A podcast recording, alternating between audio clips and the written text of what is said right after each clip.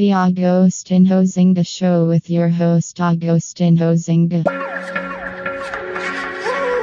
Smack the shit out your bitch ass midget girlfriend, nigga.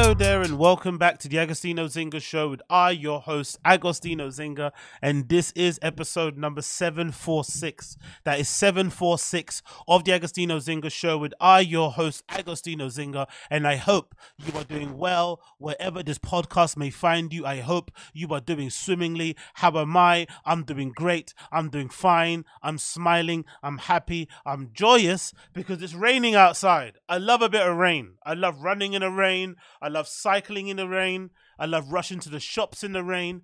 I absolutely love the rain. It's absolutely fantastic, absolutely great. It washes out some of the haters. It gets rid some of the pores that are sleeping rough on the street. Because you know one thing about me, I don't want to see no pores. I don't want to see no pores anywhere. So it washes all the pores away. It cleans up the streets, and it makes life worth bloody living. That's all I'm here for. That's all I'm here for. So the last couple of days, or the last couple of months, actually, I've been trying to grow my hair out because I'm not really sure what I want to do. Right? I'm not too sure if I want to get my whole hair braided. I'm not sure if I want to get it locked. I'm not sure if I want to cut the top off and like restart growing it because I think it's kind of like stopped growing at the top a little bit. I don't think it actually has. I think if I straighten it, it'll probably be a bit longer than what it actually is. I want to do so many things. I'm confused. I'm shaking. I'm nervous. I don't know what to do. But I need to do something with my hair. But one thing I've realized, one thing I've realized, which is really odd, right? When I was younger, there was this thing called S curl. It's this little tub, right, that they used to sell in like Asian stores that sold that used to sell black hair products, right? So black hair and beauty products are usually sold in Asian stores. Don't ask me why. It kind of is what it is. And when I mean Asian, I mean like Pakistani, Indian, that sort of side of thing, right? They would have these stores where they sold black hair products and beauty stuff. So you go there and you buy this um box, right? It was this S curl box.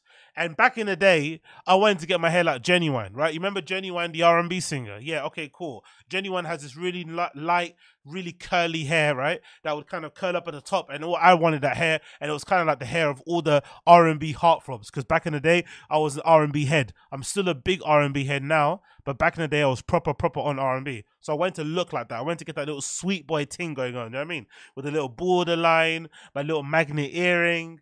A little slit in the eyebrow to be a little bit gangster. You know, I wanted a little bit of edge, so I'd get the little S curl done. Well, you know what I've realized? I've realized over the years that that damage I did to my hair early on with the S curl somehow affected the back of my hair. So now the back of my sorry, the back of my head, the hair on the back of my head is a different texture to anywhere else on my head. So on the back of my head, I have a little, I have what you would describe as more um, quote unquote coolie hair, as in it's a lot more lighter, it's way more curlier. It just looks completely different in terms of a texture. Like again, if if you're not black, if you don't know black hair, you won't actually know. You just see a bush in my head. But if you know anything about black hair, you can tell there's a difference of hair texture from the top, um, to the sides to the back. So I've got like three different hair textures going on at the same time. Absolutely nuts, which I never noticed before because I never usually have my hair out on the sides. It's always like you know, it's always trim on the sides and this hair's on top. So I'm kind of figuring out what to do. But it's amazing, man. It honestly is amazing. Um, the kind of predicament you're left with when you're a black dude who kind of isn't sure about braids or, or dreadlocks. There's not really many haircuts you can do. One level I can't really do because I don't really like the head, my my head shape. I feel like I got I got a bit of a condom head. When you once you once you cut all the way on my hair, my head shape is a bit of a it's a bit of a point at the top, so it feels like a condom head. So I don't want to expose my penis head to everybody. Um, I don't think I look good in one levels. I wish I could do, do that. I don't think I look good with just the, the, the you know the the two on the top and like the skin on the sides. So I have to have some level of hair at the top. I don't like it super short, so I want it kind of long, but I don't really need it as long as I currently have it. Um, the locks is a decision, like long term. Braiding, I'm gonna have to do all that fucking uh, pattern shit, which is really annoying, and your hair gets really itchy really quickly. So the only kind of middle ground is to kind of go for this boho look that I'm going for at the moment. But unfortunately, I'm just too much of a big motherfucker. I can't get away with the boho look. I'm just too much of a fucking unit. When I have the boho look, I legitimately look like a tramp. That's the issue. I legitimately look like one of the paws that Tom Segura doesn't like because I'm so fucking huge. That's the issue I have. If I was more slight, that's the thing about being skinny. It's not just fitting into clothes. You can get away with like shit on your face right? When you're skinny, you can get away with like crazy hair, crazy mustache, whatever, because people don't you don't really take up too much space. You're not too visually like startling. But when you're already a big dude and you're like, you know, hoofing down the street, right? Stomping down the street, breathing through your mouth, breathing through your nostrils, breathing out your ears. And then you've got this crazy hair and this crazy beard and this crazy face. No wonder everybody's scared of me whenever I pop around the corner. No wonder the girls are like, ah, whenever I pop around the corner. No wonder the, the fellas like, oi, when I pop around the corner. All right, no wonder. No fucking wonder. I shouldn't be surprised because if I saw me, if I saw me on any given day, maybe I too would run around the corner. Maybe I too would run around the corner. But that's what I've been thinking at the moment. But most likely, I'm going to actually go to my local barbers actually today.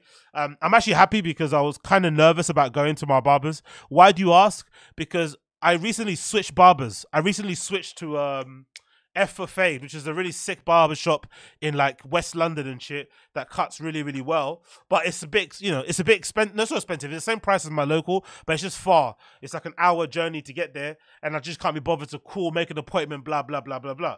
So I was a little bit shook to go to my local because I hadn't been in a while. And he would have noticed I got my hair cut by somebody else. But because I've been hair cutless for so long, he won't be able to tell. So it looked like, oh yeah, I haven't been getting my hair cut. I've been like, you know, living like a bushman.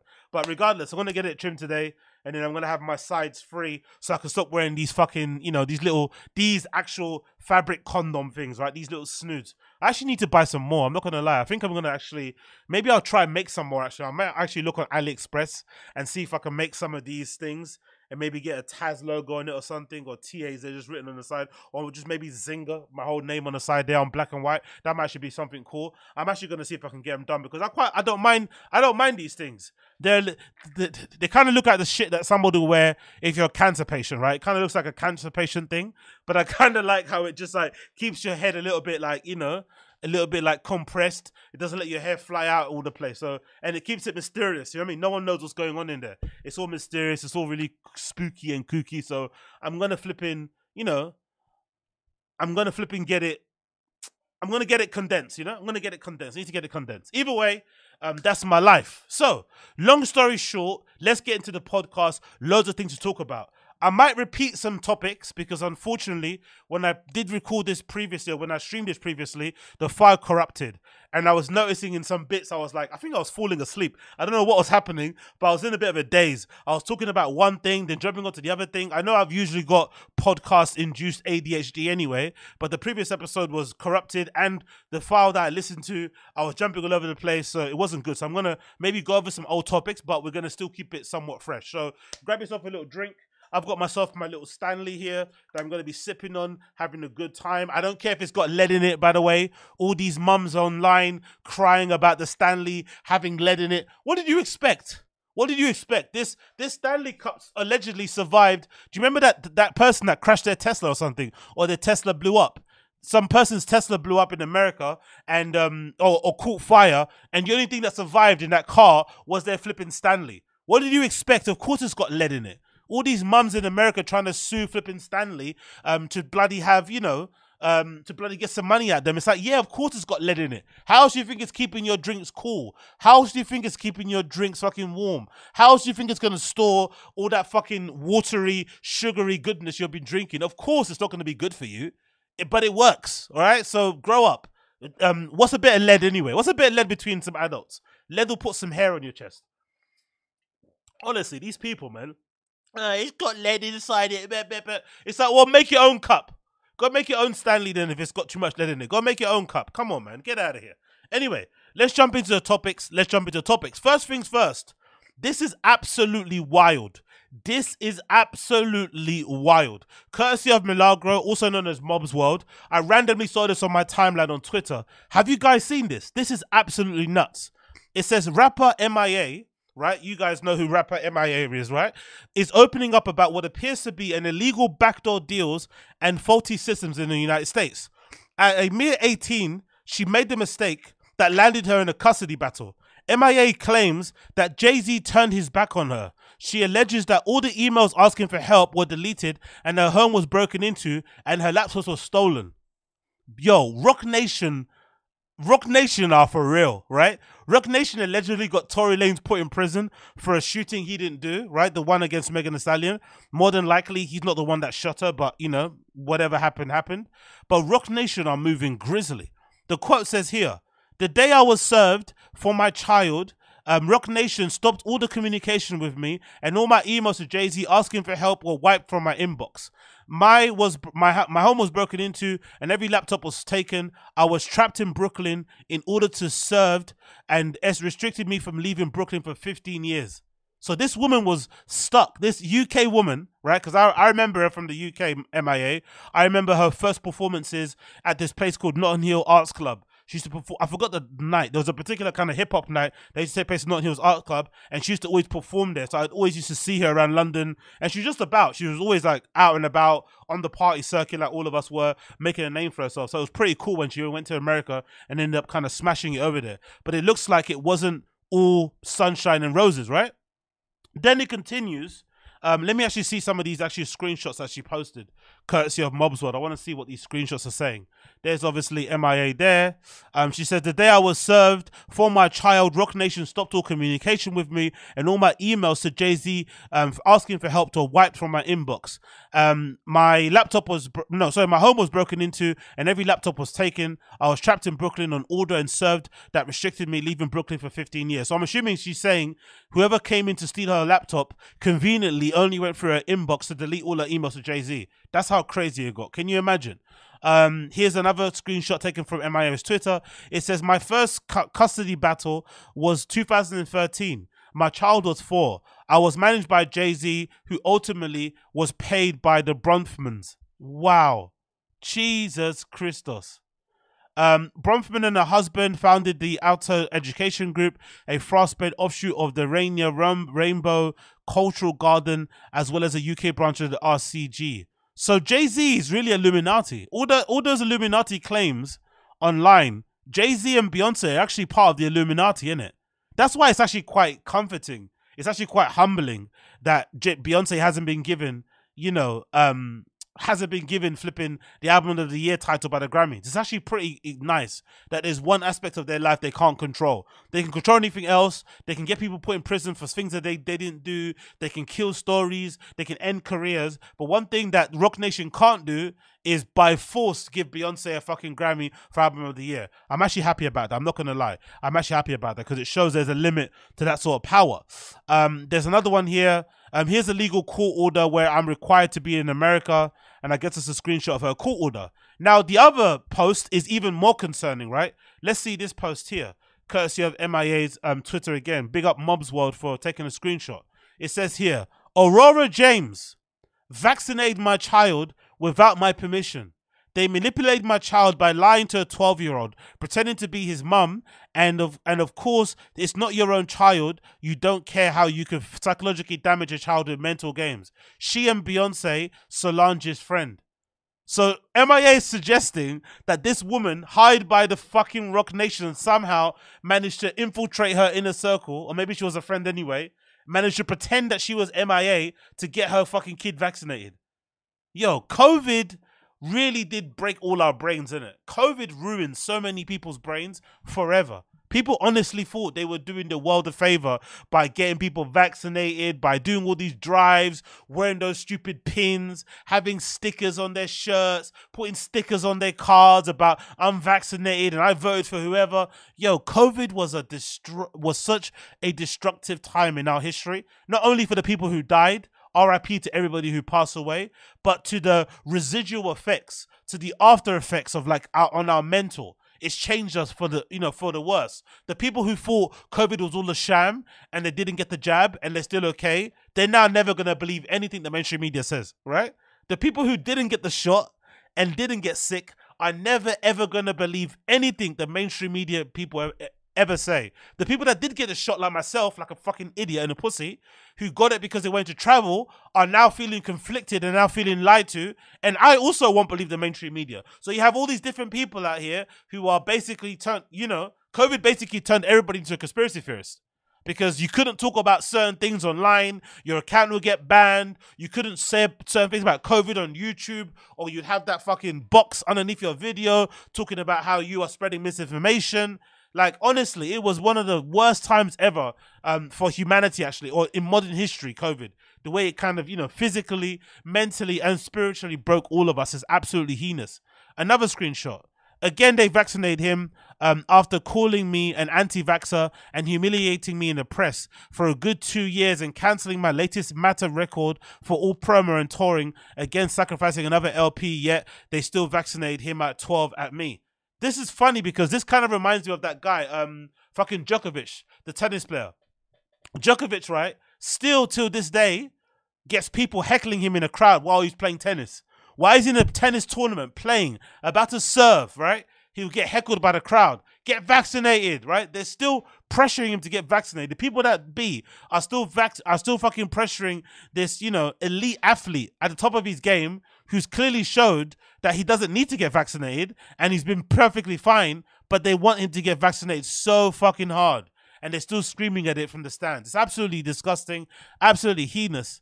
But this story here about MIA is probably proof, especially to me, because I was wondering when the whole Tory Lane thing, when the whole Tory Lane thing happened, um, with Megan Thee Stallion shooting, I was wondering like, what did, what is, who is Tory really to have Roc Nation invest so much money into getting them put behind bars? But I was looking at it from the wrong point of view.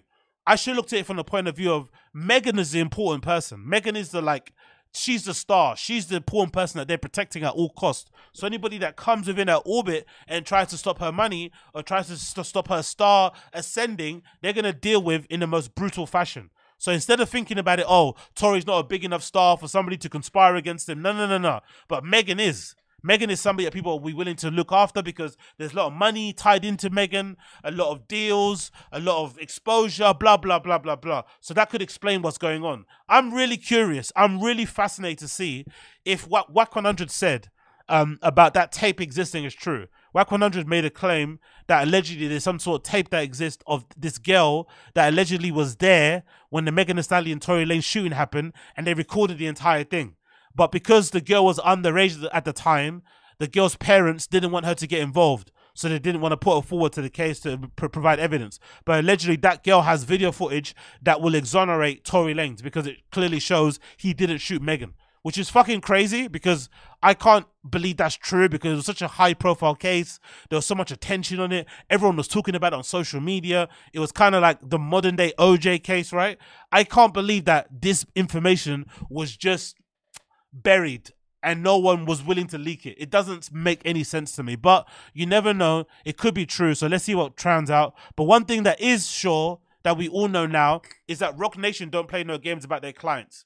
Roc Nation doesn't play games about their clients. If you fuck around with one of their clients, they're gonna bury you six foot under, or they're gonna force your kid to get a vaccine, even if you don't want it. So don't play games with Roc Nation. Don't play games with Roc Nation. Yo, big up everybody in the chat. I see you. Wagwan Coiler, Wagwan, David Guerrero, um, Gel Gibson, uh, Gel Migson, Gel Mibson. I see you. I love that player name. Big up Shades Cal. Thank you for the lovely words. Big up Don Dotter. I see you. Uh, big up E Zanella. Big up Young Old Vibes. My G. I hope you're well. Um, big up Miguel Aguila. Big up everybody in the stream chat. I appreciate you all for joining me. I really fucking do. I don't take it for granted. Thank you so much for joining me. It's always a pleasure. It's never a chore, right? It's never a chore. Is it? Is it a chore or is it not a chore? I don't think it's a chore personally. And I'm so happy that you guys have joined me. I really, really, really, really, really am. Um, anyway, more more stuff, more stuff, more stuff, more stuff. Let's move on to some other stuff that I want to talk about. Please bear with me as I get these videos loaded for you because I think this is absolutely incredible, right? So, um, as most of you guys know, um, Club Shay Shay, Shannon Sharpe's um, amazing podcast series that essentially got its big look via the Katt Williams interview, has now become the de facto place where people tell their truths, where they lay bare exactly what's going on with their lives in the industry and the role they play, blah, blah, blah, blah. One person who I was really looking forward to hearing from was Mo'Nique. Mo'Nique has a really interesting story because a lot of her backlash in the media or in culture has stemmed from what I thought was a pretty standard, um, you know, argument or pretty standard issue. I didn't really understand why people were really getting their nose put into bent out of shape because of what Mo'Nique said. If you don't know, um, think back to like 2021, 2022, Mo'Nique had a bit of a spat with Netflix because at the time she was trying to film a Netflix special and she was proposed a deal that she felt wasn't matching her value. And I think the reason why it was a big issue is because at the same time that she was trying to get a Netflix deal, um, what's her name? Amy Schumer got one, and we all know Amy Schumer isn't that funny really, and her specials have been pretty lackluster. But she got a special um, deal by um, Netflix for the high high millions. Now somebody could argue and say, yeah, but Amy Schumer is way more popular than Mo'Nique. Fair enough, no problem. Let's say Amy Schumer is more famous, but I think Amy Schumer's deal, if I'm not mistaken, was somewhere within the 10 to 20 million, and then I think Mo'Nique got offered a deal that was like 500,000 obviously that disparity is way too much. Um, if Mo'Nique is not as famous as Amy Schumer, but she definitely is worth more than five hundred thousand. Mo'Nique complained about it. She spoke about it online. She spoke about how Netflix were trying to like you know blackball her, were trying to lowball her. Um, the the, the the kind of you know the the drama of it back behind the scenes and the people that are kind of talking in her ear. And then of course in like the melee of all that stuff, for some reason. These rumors started circulating. Oh, Mo'Nique is hard to work with.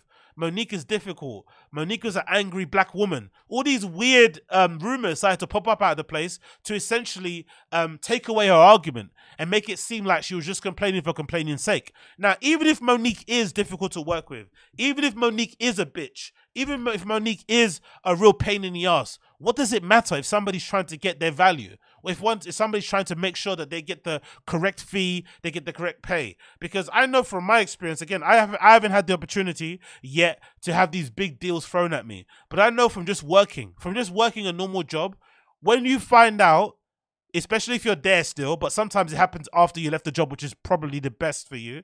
But sometimes when you find out after you've left a certain job that a person that was working in the same team as you, who maybe did less than you, was making more than you, that feeling can never leave you. It never leaves you. And sometimes it'll change you forever. It'll make you into a beast when it comes to negotiating um, your pay, when it comes to your next job. But that initial feeling when you find out that somebody that was doing exactly the same job as you, maybe not to the, the, the high standards that you were doing it, was getting paid way more than what you were getting paid, it fucking hurts. Even with this, when it's a nine to five. So I can't imagine how much it hurts when you're a creative, when you're an entertainer, and you see someone like Amy Schumer, who by all accounts isn't that funny, right? It's pretty mediocre what she does, and she gets paid 10 to 20 million, and you're getting offered 500,000, and you're being made to feel like you should be happy about it. Anyway, that happened, and I think naively, Mo'Nique tried to, tried to reach out to some of her industry friends. She tried to reach out to industry friends behind the scene, one of them being Kevin Hart, to try and get some help. And I think she realized quite quickly that even though people like to talk about helping, like to talk about being an aid, like to talk about holding people's hands and helping them through the industry, what you've seen, I think, I think it's more so in like black American Hollywood, but I think it also applies to everywhere around the world, especially when it comes to minorities. We always feel like we have to protect our position.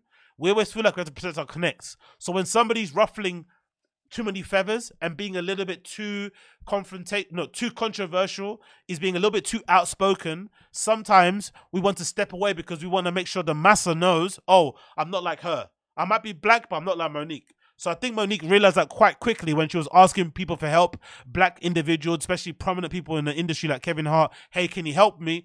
And then they kind of, you know, did the old, yeah, I can help, but I can't really because they didn't want to be associated with her and get that stink. So I'm going to play a, a clip for you here from of Mo'Nique talking about Kevin Hart and how Kevin Hart did her dirty because I feel like this is a really sad indictment of what the actual industry is actually like and how hard it is to navigate. Let me play the clip for you now so you can hear what she's saying.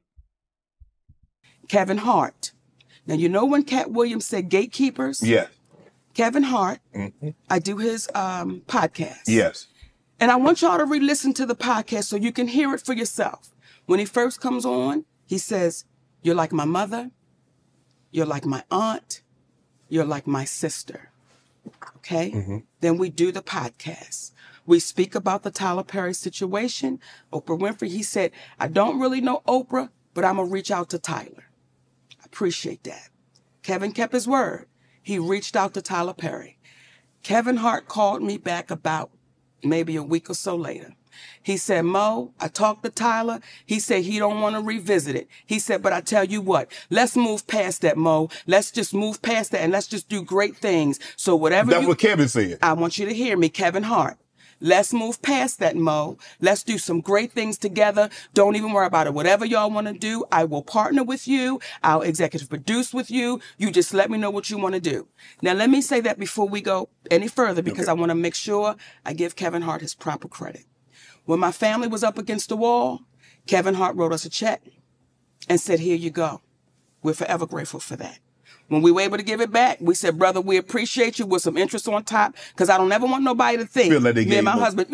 So I want to make sure I put that out there. That was that brother really helped us out when we needed to be helped out. Then when he came back with, I got you. I didn't ask Kevin Hart to do anything. He said, I'll executive produce, I'll partner with you. I said, good shit, Kevin, because we're in a deal with Endemol and we're trying to get our talk show back. Mo, whatever it is, I got you. Now, Kevin Hart is one of the biggest entertainers right now in the world, right? And was then. We got off the phone with Kevin Hart. We called Endemol immediately and said, Kevin Hart said, whatever we want to do, he got us. He's going to partner executive use. They was like, oh, this is incredible because when you put Kevin Hart name on it, you already know what it is. Correct. Two weeks go by. We get a call from Endemol. Endemol says, We just got a call from Kevin Hart's manager, Dave Becky. And Dave Becky said, Kevin doesn't want anything to do with Mo'Nique. Jesus. So whatever she told y'all, he doesn't want to do anything with her, nothing. You know, he doesn't want any any kind of relationship with Mo'Nique. So what changed between the two weeks and when and, and plus he gave you a check, you gave the money back, then said he would partner with you, executive produce, whatever you need, Mo, hey, we got you. So what transpired or what do you think transpired between then that two that two week period? Well, soon as we got off the phone and they told us what Kevin's manager David Becky said, I called Kevin Hart immediately.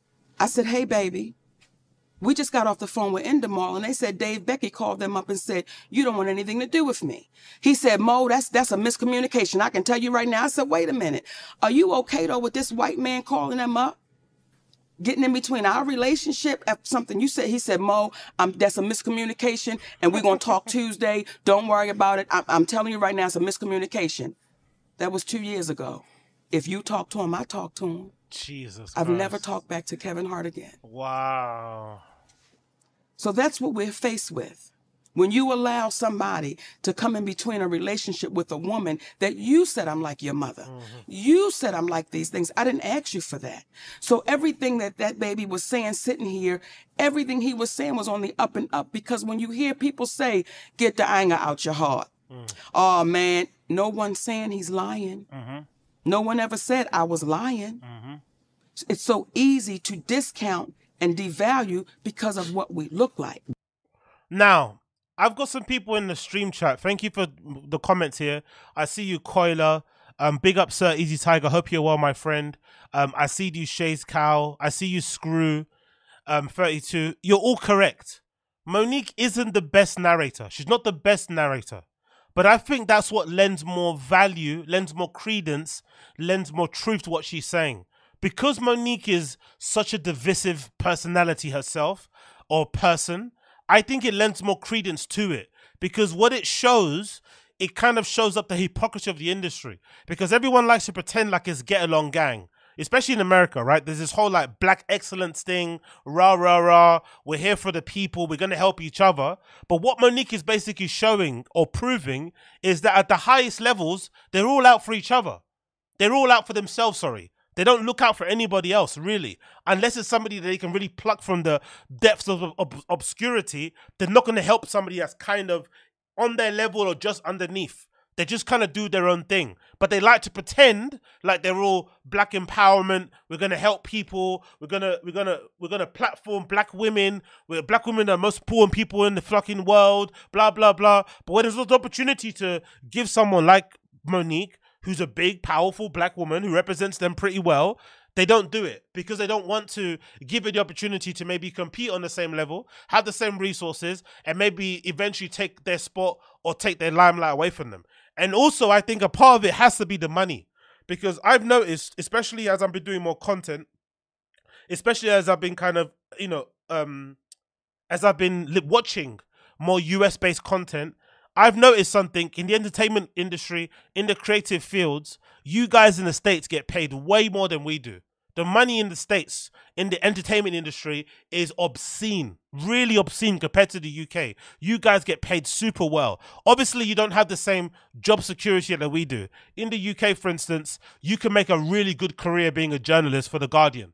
You can make a really good career writing shitty op-eds for the Guardian that no one fucking reads. You get a salary paid every month, and there's no real risk of you losing your job. But in the states, you had Lo- Los Angeles Times, you know, laying off a bunch of people. You got Wall Street Journal laying off a bunch of people. Like it's a bit crazy, right? It's up and down. It's all freelance. It's crazy. But you guys do make a lot of money, so I think that money and that fame is so it's so obscene it's such on a high level that it really does mess with people's heads and to the point where they don't feel like they should be giving other people a chance because it's taking away food off their plate that's why I honestly think I think that money is so it's so enticing, it's so plentiful that people get afraid that if they give someone this opportunity, they might take away their slot, they might take away their position. And that's what you're seeing with this Mo'Nique thing. Because this Kevin Hart story, basically, if you can surmise it, it's basically him trying to prove that he's a good guy. If you think about it, really, it's him trying to prove how much of a good guy he is, right? First of all, lending the money. Hey, I, I know I know you're in a sticky position. Here's some money to hold you down, right? Amazing, great to hear, great to see. She pays him back. That that kind of deal, that exchange is over with. But then there's another power play. Hey man, you're like my mum? I'm gonna help you out. You're getting blackballed from the industry. Let me help you out again. So it's all little things that people do to kind of signal because if you're helping somebody out, think about it. This is not. This is kind of weird to say, but I've always kind of felt like the people that are always really, you know, um, gregarious and outgoing and you know really open with their with their charity and stuff. I always feel like they're doing it as a point to virtue signal. Like, hey, look how amazing I am. So these people in the industry, especially black people, who are all like, I'm gonna help black people, I'm gonna uplift black voices. It's obviously a good thing that they're doing it because I'm sure there are some people that are going to benefit from their platform being uplifted, from getting a nice look on them, from being associated with somebody super huge. But it does way more for the person that's offering the help because it makes you look like a saint. It makes you look like the savior. You are Jesus. You've come back to kind of, you know, help your people. You're reaching backwards. You're holding the doors open. You're getting rid of the gatekeepers. It makes you the main dog, Don Gorgon. Do you know what I mean? It makes you the fucking capo. That's what it actually does. It's less about helping them and it's more about signaling how much of an amazing person you are. That's kind of what they're doing. So in this story, again, you cannot believe Mo'Nique. You can think Mo'Nique is a bitch. You can think Mo'Nique doesn't negotiate properly. You can think Mo'Nique's husband is taking advantage of her.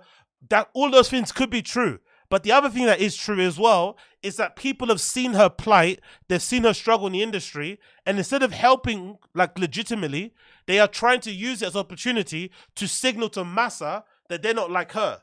Or if they do help, they want to make sure they help loudly so everybody knows that the person responsible for helping Mo'Nique and getting her where she needs to get to is XYZ person. That's the really slimy shit about it. Because again, I'm not doubting. I don't believe for one moment that Mo'Nique is always the perfect angel in all her stories. I don't believe that she's always the perfect victim in all her stories. No way, no, no way, Jose. There's always two sides to every story, maybe even three. But at the heart of it is people noticing in that kind of black entertainment industry thing, somebody's struggling to maneuver in the industry.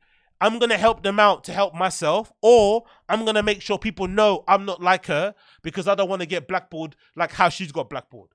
But it's also a bit of a has to be a bit of a a learning thing. I, I think it's something that I learned over the years when I was coming up in industry. When I was trying to do my thing, especially in the streetwear scene.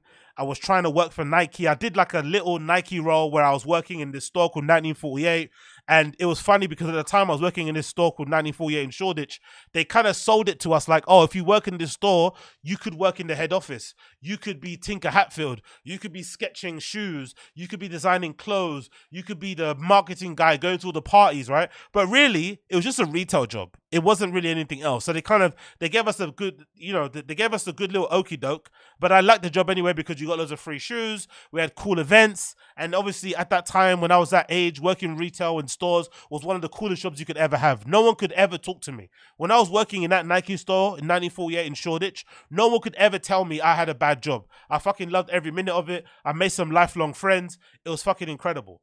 But, but, I realized very quickly working there that I wasn't cut out for that corporate ladder networking thing because there were people that were working there who came into the scene much later than I did, didn't have the knowledge that I had, didn't have the experience that I had, the passion that I had, all this nonsense that I thought was important.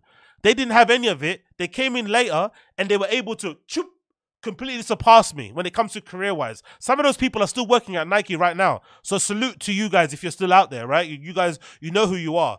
Those people are still at Nike now smashing it. And I realized, oh, all that shit that I know about polyurethane midsoles, all that shit I know about how to read, how to figure out what date a Nike shoe was released based on the numbers behind the fucking tongue, all that shit I know about, you know, the fucking history of the Nike ACG department, all that shit about I knew about Nike sportswear, all that shit I knew about Tier Zero shoes didn't count for nothing because I didn't know how to negotiate my way through that corporate ladder, that corporate industry. Because like like any other company, Nike is a corporation. I thought it was this cool thing, this like hip thing, which it still is, but it's still at the heart of it a corporation full of people that you have to navigate around, build relationship with, network, and I did none of that. I was terrible at that. If anything, I went out of my way to be kind of anti-industry. I, remember there was one particular time I still cringe. I still cringe. I still cringe at the thought now. There was one particular time there was like a Nike sales event, right? Nike do these sometimes internal. I think they still do it now. They do these like internal sales event type things. So think of it like you know like those Apple presentations. Nike do one in in like in house, right? Like an in house um, presentation where they will preview new releases, new technologies. They'll talk about you know sales and maybe uh, opening of a certain store, and they usually move it around. So it might be in somewhere in Manchester, it could be in London, but they're always in cool locations. It'll be fully catered. There might be an, uh, a, a special artist performing, but it's all kind of private corporate event. Cool, no problem. They did it one year, and one year they invited us, right? The people that work at the 1948 store in Shoreditch. And it was weird because we were kind of working for Nike, but not really, because we were kind of really only officially hired as contractors. But we weren't hired, we were hired by contractors, by the people who actually designed the space, and not by Nike directly. So it was a strange relationship. So we got invited anyway, which was great. We get invited, and there's a presentation happening about, I don't know what it was about, something and then there was a Q&A section. and for some reason, I put up my hand and I started like going back and forth arguing with some like executive about something. Something about a shoe that I didn't like, right? Like some retro, oh, the shape isn't right. Blah, blah. I don't know. I was in my like sneakerhead, crooked tongues, Nike talk, Sole Collector, fucking stupid angst. So I'm arguing with this guy who's an executive in Nike, and I'm in the crowd, and I'm like, we're going back and forth. And it's like, imagine how dumb of a move that is now nowadays. Imagine how many relationships I inadvertently completely burned because of that fucking little tit for tat I had. But in the moment, in the moment, I felt like a badass. In the moment, I felt like a badass. Like, yeah, I told that executives, I let him know. He knows that I know, like I know more than him. At the moment, I felt so fucking hard. I felt like such a badass, right? I feel like such a badass. But later on, I was like, how and you know what happened? Fast forward a couple a few years later down the line, and um essentially um when I was looking at 1948, there was basically this head of marketing role, right? What that everybody wanted. The head of marketing role was basically the head of like no, I think it was it was head of energy marketing. That's what it is. En- Nike Energy Marketing. It's one of the most like prestigious jobs you can get because it's a cool guy job. It, you you get to go to fashion weeks because Sacai does Nike collaborations, so you basically get to go to Paris Fashion Week all the time and hang out there. And Paris Fashion Week is the home of menswear and streetwear studios and whatever it may be, right? And showrooms. You get to go to all the cool Nike events. You get to get loads of free shoes. You might even get to arrange or hook up collaborations between certain people. So it's a, it's one of the best jobs you can get. And at the time when I was working at 1948, there was this guy called Runner Joy who basically was the one that was no, not Runner Joy. It was Acyde. I think it was Acyde. No, it was Acyde actually. I take it back. It was Acyde. So Acyde from um, No Vacancy Inn was the one that was in charge of putting that team together that worked in 1948. And back in the day, you know, I don't really talk to him anymore now, but me and Acyde were cool. And he's the one that kind of recommended me for that role. So he recommended for that role, and other people that worked there. So that was cool. But then Acyde leaves like six months into the role, like completely. He quit Nike, and I think he moved to the States at that time to pursue his music and what he's doing now currently with no vacancy and all the other stuff he does, right? And then another guy came in, right? This other guy came in and he liked us though. So he liked us. We were cool. We got along because I kind of knew him from the London nightlife scene. And if anything, he actually put me in contact with the guy that opened the Alibi. And I was able to do that club night with my friend called So Special. That was fucking cool for four years. And we got going there. But then, unlucky for me, in that time that new guy came in, that's when that Nike argument thing happened at the sales event. And then when he left, this other woman came in called Sharmadean, who um who I like. She's she's cool. I like her, right? She's a nice woman. She's the one that launched uh, WAH Nails, and she does all this other entrepreneurial stuff I don't really know too much about, but she seems like she's fucking smashing it, right? So big up Sharmadean. But when Sharmadean came in, she had a completely different vision. So she got rid of all of us. She fired all of us, right? Except the people that she obviously liked. I think maybe two people. But it's no surprise that I got fired because I had no connections. I had no network. I had no um, allies. I had no friends in that in that corporation, and it was all my fault because I didn't do the necessary work to like rub elbows with people, to like say hi, like because even though we weren't part of Nike, we, I could have easily gone to their head office, which I think is in like Tottenham Court Road. Nike have a head office in Tottenham Court Road somewhere like that. I could have easily gone in there. I could have easily been a bit more friendlier. I could have spoken to some guys at Nike at during the store events when they would come to 1948. But I was always a little bit too cool for school, standing in my own corner, talking to my own friends, all that sort of shit. And then later on, when it came to the time when I needed to keep my job, when it came time where I needed somebody to maybe put in a word for me, they were nowhere to be found. Why? Because I didn't fucking nurture the relationship. And I think I realized really early on in my career, I was like, man, that was a big mistake. But it was also quite, quite, um, it was eye opening because I think for me, I realized that I can't be that guy anyway. So I don't have it in me to do that whole like kissing babies, shaking hands thing. I can't do it. It's just not, it's not something that's in me. But I also, because I'm oh, okay with that, I'm now, I, I now don't look at people who do lick ass who do kind of smooch, who do kind of rub shoulders, I don't look at them in a bad way. But in the past, I did. In the past, I'll judge somebody who was really good at networking, like, oh man, this that guy's a beg, that girl's a beg. Look at her, she's just sucking dick. He's just licking ass. But no, it's a talent.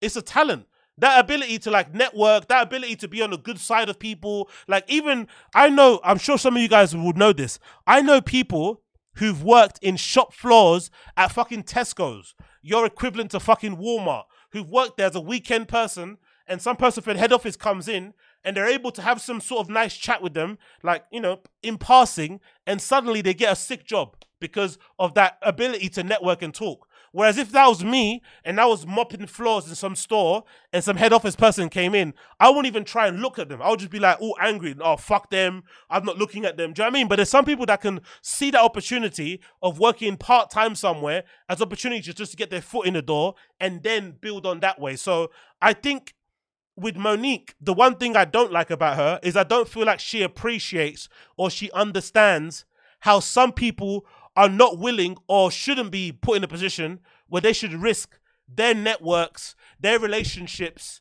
um, their hard work that they've done all of the years just to help you out.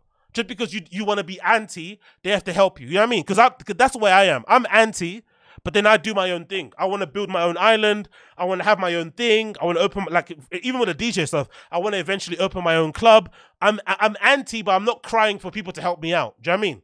But I think with Mo'Nique, she's anti and she's standing for up for the you know for the creatives and she's standing against the industry but then she still wants the industry validation and help that's when it's a little bit You know what I mean? It's a little bit double, you know what I mean? It's kind of like you're talking out both sides of your mouth. You can be anti, but you have to be anti and and and know and know what it comes with. Know that it comes with a lot of loneliness. It comes with a lack of collaboration. It's gonna take a like for me personally, like it's gonna take a far longer time for me to get to where I want to get to than if I would have done it with a bit more help. If I would have been in a bit in a crew, if I would have done it with a collective, if I was a bit more in the network thing, that would have helped me. But I also know I can't do that. So I don't do it, but then I don't look down on the person that does do it because that is a talent and that's an ability in itself. Do you know I mean? That people should kind of respect and honor. So it's kind of one of those things that, you know, I've kind of realized over time. Exactly. People say, Agostinho, don't do that. You can't use, but yeah, I know. I've learned my lesson. Young old vibes, I learned my lesson. Um, I've learned my lesson. I know not to do that anymore, but I look back at those times and I cringe. I cringe so much because back then I really did think I was a shit. And I thought I was a shit for what? Because I had knowledge about Nike shoes. Do you know what I mean? That I thought that wa- I thought that actually counted for something, and I didn't really understand that. No, you dickhead. Nike's like any other fucking corporation. It's like any other workplace. Like what you know doesn't really matter, really. Um, as much as as as good as it is to be good at what you do, it's also important to be well liked. It's also important to have friends. Like, you know, I'm not saying anything fucking um eye opening here. Do you know what I mean? Like, as much as you should focus on doing a good job, right? You should also focus on also being a, a joy to be around. You don't want to walk into a room and people be like, oh, fucking no, here we go. Here comes fucking Martin Luther King of fucking, you know, of Nike. We're gonna get a fucking TED talk from him. You know what I mean? So I think all those things are kind of uh, go into the same sort of lane. Anyway, moving on from that one, we also got another uh, conversation here with um, Mo'Nique. This one now features um, where she's talking about Tyler Perry. This is fucking interesting because I feel like the Tyler Perry thing is even worse than the Kevin Hart thing because Kevin Hart at least did he did offer some help and then later on he kind of like changed his mind.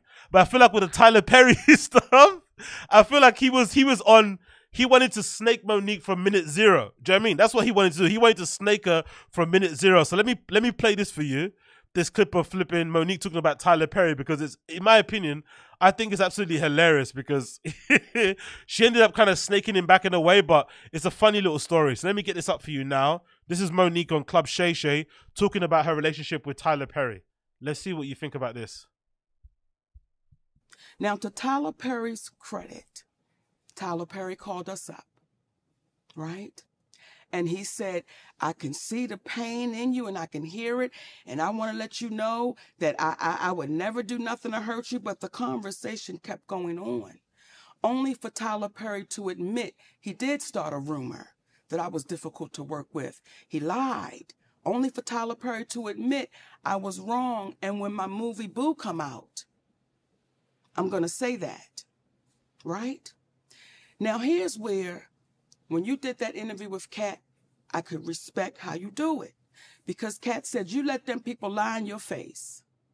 And your response was, Katt, I don't know if they're lying or not. Right. Because I can only take them at their word. At their word. Right? Yes. Well, we sent you the audio Mhm. of Tyler Perry. Mhm. I don't want you to take me at my word. I want you to hear his words. And what did you hear that man saying? What did you hear that man saying? He said it. What did he say? Is that is Mo'Nique, you know you're not supposed to be recording people. No, no, no, no. Let me back up. Okay. Everything we did was legal. And here's where a black woman really gets the kick in the ass. Had I not recorded Tyler Perry, then it would have been my word, against his. against his. And then on top of that, it would have been, he's so powerful, we can't even pay no attention to that. Right. Well, now I have him on audio, which is legal to do Mhm. where we live. Right. Okay? Mhm. We have him on audio. And do you know what some people then said? Why would you record him? Just like you sat there and said, you know it's illegal to. But did you hear what the man said? I, I violated you. Yeah. I mistreated you. Yeah. Do you know, Shannon, that's cost my family tens of millions of dollars Yeah. over a lie and a rumor? Is he gonna is he gonna make a he's gonna compensate you for that? I want you to look in your camera. Mm. Yes. And I want you to talk to Tyler Perry because you mm. heard what that man said. So ask him, will he compensate my family for that? Tyler, will you come on Club Shay Shay and let's have a conversation about the fair compensation for what transpired between you and Mo'Nique? You can sit right here, and she's sitting right here, and you and I can have a conversation. And we'll do you one better. And give me five on that, baby. We'll do you one better, Shay. My husband and I'll sit right next to him. See, with this whole situation, and some of the people that Katt talked about, ironically, I have this issues with those same people. There were people that reached out to Tyler Perry on my behalf, Okay. and I was grateful for that. Okay? There was Al Sharpton, the Reverend Al Sharpton, mm-hmm. civil rights leader. Yeah. I sent him that audio. He listened to it. He said, Baby, what that man did to you was wrong, and you're like my daughter. And we're going to have to get him to fix that. Right. We didn't hear from Al Sharpton for six months. the next time we saw Al Sharpton, he was on a podium talking about we don't need to fly commercial because we can fly Tyler Perry's private jet. I said, that's why I'm not hearing back from him. Okay? Then we had our beautiful sister, Stephanie Mills. Yes. okay, who is she don't play. Yes. Right? Mm-hmm. I told her what happened, sent her the audio. Now I don't know if she listened to that audio or not. But however, she called Tyler Perry. She said, Mo'Nique mm. Tyler Perry does not want to revisit this. Mm. Okay, fine. Right. Mm. While we're on the phone, Tyler Perry calls her back and says, I will meet with Mo'Nique, but not with her husband. Now you ready for this? Yeah. And then Mo'Nique has to apologize Jesus. publicly Jesus Christ. to say Oprah and I had nothing to do with messing up her career. But that'd be a lie. exactly. Look in the goddamn camera. I, thought you- I thought that was a stage the way you. Look in the camera. Yes. Because you heard it. Yes. Right? Yes. So when you have, when you hear what this man is saying, so I said, Stephanie, tell Tyler Perry, never will I meet with him without my husband. And I owe no apology, so I'm not going to give one. You know what? Um, thank you. Very astute observation there by Screw. It's almost like everyone that offers to help regrets it. But you know what it is? Mostly what I'm getting a feeling of. I'm getting the feeling like Mo'Nique didn't realize until later on the people that she thought were her friends were actually the ones that were conspiring to end her career. I think that's what she's real. Uh, but now she's trying to unwind all of that. But in real time, it's not working because the people who she's going against are way more powerful, way more richer, well more, way more well liked than her. Because it's a game of popularity of like, right? Because if she was well more, if she was way more well liked, or if she was way more likable, then she wouldn't have these issues. So that's kind of like what you're kind of seeing there. But like I said before, Mo'Nique could be a liar. Mo'Nique could be a bitch. Mo'Nique could be a pain in the ass. Mo'Nique could be difficult. Mo'Nique could be all the archetypes of a difficult black woman. Say all those things are true. But at the heart of this story, at the heart of this story is people in the industry pretending like they're all black empowerment, pretending like they're for the people, pretending like they're about uplifting voices, pretending they're about platforming and giving a light to fucking black women, and black women are the most unrepresented, unloved people in the world, blah, blah, blah. All this amazing rhetoric. Right, all this great fucking soapbox talk, all this great shit that looks good on some quotes on the Shade Borough or fucking Shade Room, but when it comes to actually helping, they don't help. they say a lot of shit, but they don't help. Especially if you're somebody with a name yourself. If you're like a lonely person from the slums and you have nothing, of course they'll pluck you up from the bottom and bring you up to the top. Kind of. Because it helps their image. It makes them look good if they get some unknown person and give them a platform. But if you're already famous, if you already have a name, if you already have a reputation, if you already have a following, a bit of clout, you know, whatever around you, it's a bit more difficult for them to offer help because they're afraid you might take their spot. Because they're afraid it might put other position, other things they got working into jeopardy. That's the main thing you get seen there. It's honestly the main thing.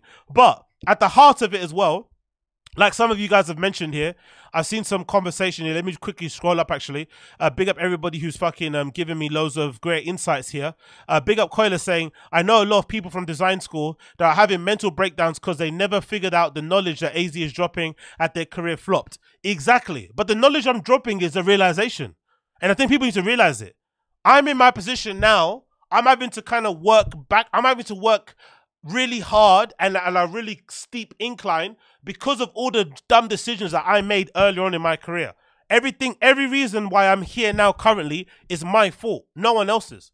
It's all my fault because I have the knowledge, I have the experience, I have everything that's needed to have those kind of roles, but I don't have them. Why? Not because someone's been conspiring against me, not because they work, some other forces are working to hold me down, not because of all that shit. It's because of myself. It's because at the time when it was important to cultivate relationships, to network. I was too busy trying to be cool. I was too busy, like in my own space. I was too busy thinking I was at bee's knees when I really wasn't anything. And I was also kind of looking down on people who were doing that networking, being nice to people type of thing. And I obviously didn't do it. And now I'm paying the price. That's the realization you need to make. And people don't really make that. They don't acknowledge the things that they've done to get themselves in the situation that they're in. They don't realize it because there are some situations that you're in, especially me, growing up in a shitty place I'm in now. I'm in one of the, I mean, I live in one of the worst boroughs in London, maybe one of the worst boroughs in the UK. We have one of the highest rates of unemployment, high crime, like loads of fucking teenage pregnancies, um, gun crime, knife crime, everything. Right? People die here every fucking minute. It happens all the time. So there are some occasions where my environment where my circumstances, where the people around me can negatively impact where I am at life. Those do those do exist, but it's not all the time. It's not all the time the system, the government trying to hold you down. Sometimes it's just you being a fucking dickhead. Sometimes it's just you being too proud. Sometimes it's just you being too egotistical. Sometimes it's just you thinking you're too you're much bigger than what you actually are. All those things can kind of play into it and then it can kind of conspire and obviously sometimes you don't see the effects of it until later. You're like, "Shit. I probably should have said what I said at that time." You know? All those things there. Um Big up case osmosis, very true. I've been too cool for school when it comes to networking. Big regrets, exactly.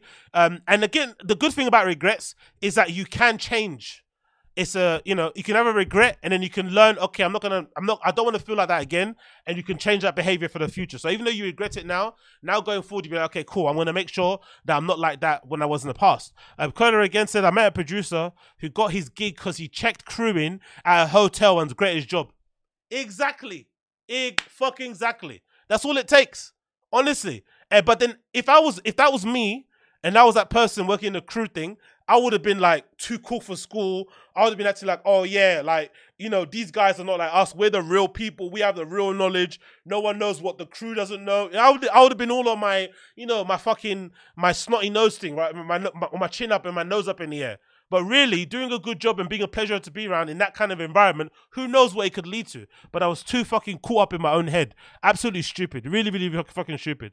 Um, Tyler, he never doing a thing.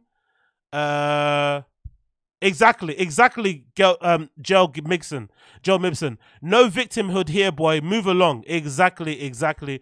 Ick, fucking exactly. I do understand that, and I do believe that. So big up uh, Mo'Nique anyway. Like I said, I think Mo'Nique is a far better person to actually believe in these stories because she's so unlikable, because she has so many holes in her story, because she seems to always be the one that you know, gets fucking dealt a bad hand, I think she's also someone that's more believable because she's obviously proof that these people in the industry they like to talk like they get along gang, but they're not really get along gang. They don't really want to help you. They act like they want to help you, but they don't really want to help you because they know if they do help you, it could fuck up some of their deals going forward. So I love that Mo'Nique is sharing that. I love that she's being open about it, and hopefully we'll see some change going forward.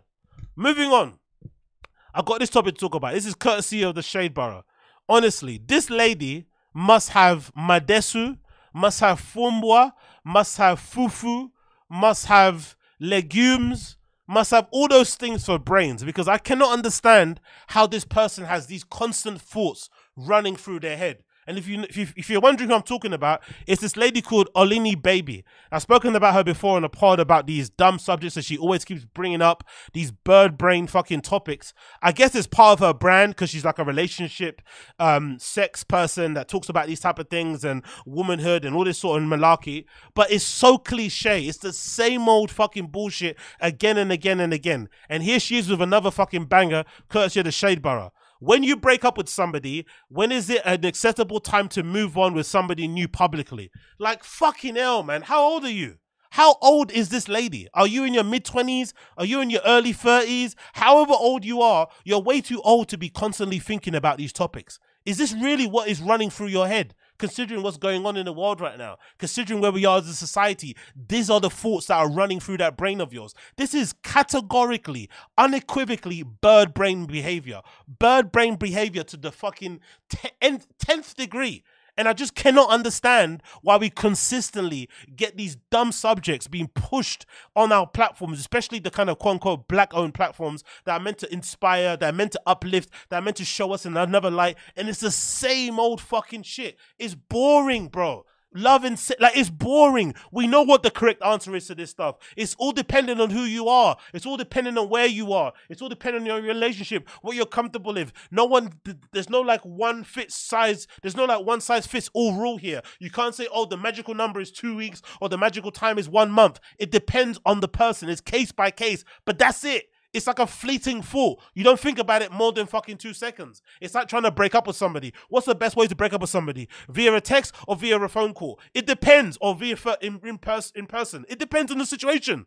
It depends on the situation you deal with it, you know, like for like. If the situation is a bit more volatile, maybe if you guys have been physical with each other and there's been some abuse there, maybe it's maybe to in your best interest to break up with that person via text so you don't put yourself in, in a predicament. But maybe if you spent some time with this person and you've been through a lot and they're probably not going to expect it that you're going to break up with them, maybe you owe them a face to face conversation. But that's all it is. It's like a fleeting thought for like the five minutes, if that. But you don't sit there and pontificate about it. You don't make a whole tweet. You don't cultivate fucking responses from people and crowdsource and then make it a topic and then make it part of your brand. It's a nonsense thing. We don't, we, honestly, most people, I would hope, don't think about this sort of shit on a daily basis. They really don't. They're probably worried about how to balance their fucking checkbooks. They're worried about how to pay their electricity bill. They're worried about if the store around the corner raise the prices on fucking magnums. They're worried about how they're going to get to work. They're worried about if they can order an Uber. They're worried about how many drinks they can get at the bar. They're worried about if they forgot to bring their baggie or not. They're worried about a haircut, a fucking, you know,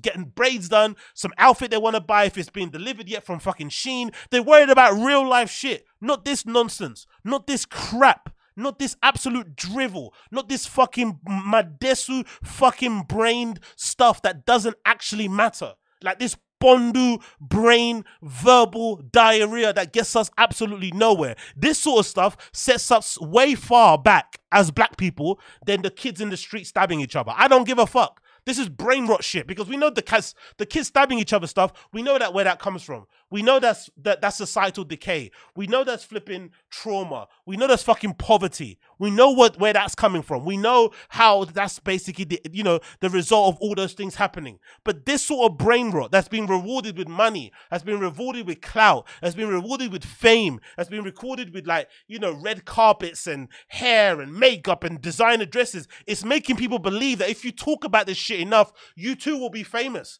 No one in the streets who's fucking boring man up, right? Who's slicing man up, who's stabbing man up, who's juking man up in the streets think, oh yeah, if I do this, I'm gonna be the next fucking, I don't know, Stormzy. No one's thinking that. But obviously, if you talk enough about sex, if you talk enough about when you lost your virginity, when's the first time, or when's a good time to hook up with somebody? Would you sleep with somebody on the first day? Who who you split the bill with? Uh, uh, uh, uh, who makes more money, man or boys? Because now we're seeing an image of people that do that have quote unquote become successful, now we're gonna think that's the way to follow. That's the thing to go. That's the that's the fucking yellow brick road. When really it's not. It's fucking brain rot. It's fucking brain rot. And I hate everything about it. I really fucking do. But I'm glad I'm not the only one. Because according to the comments, according to the comments, some people here are also kind of echoing some of my thoughts. This lady obviously is more on point. She's basically echoing the thoughts of the person, so I'm not to go on that one. But somebody says here, please, can we stop with these discussions? And I agree with you. Please, for the love of God, can we stop? Right?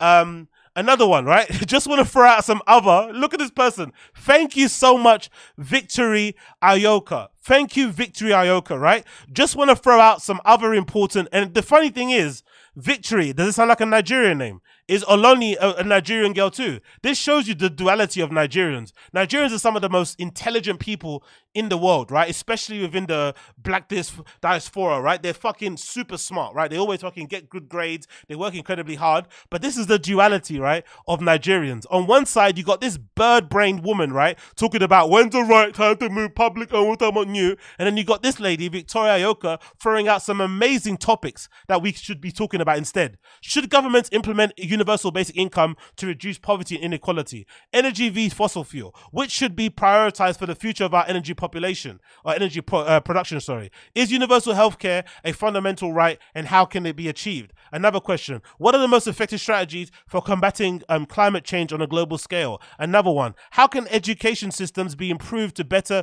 prepare students for the challenges of the 21st century? These are the topics that we should be talking about. But again, people be like, "Oh, it's boring. I want to talk about Love Island. I want to talk about Cray Sean. I want to talk about." It's like, shut up, man. Shut up. Shut up. Shut up.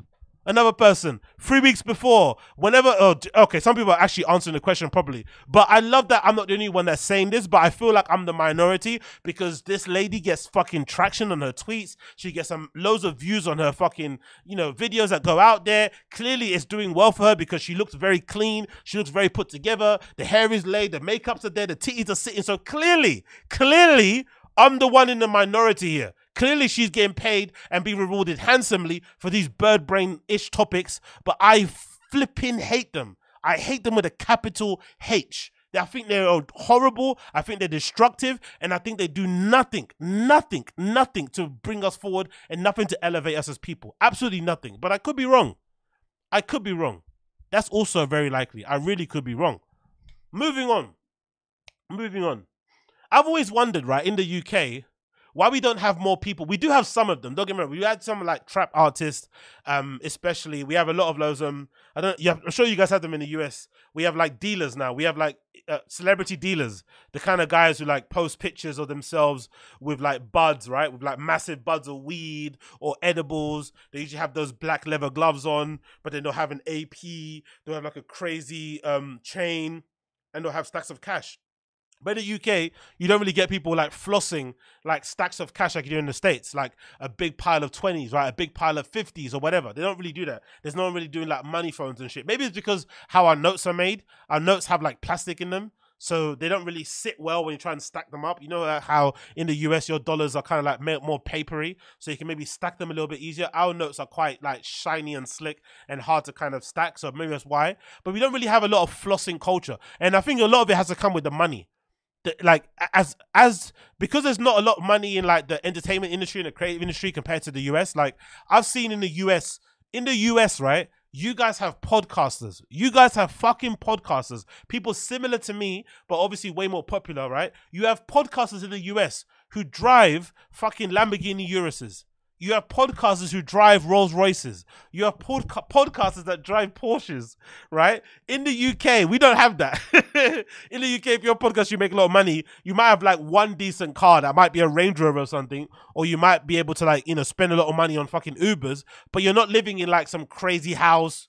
You don't, you know, it, you know, with, with a fucking pool. You don't you have like a fleet of cars. But in the US, you have that ability to do that because you just make more money than us. Cool. So maybe the fact that you make more money than us over there is the reason why you guys flaunt it more. And obviously, th- you guys celebrate a lot of that kind of success. You celebrate a lot of that kind of entrepreneurship, right? That kind of endeavor. In the UK, we're a bit more modest, we're a little bit more shy. So I always think it's interesting when I see someone from the UK do this.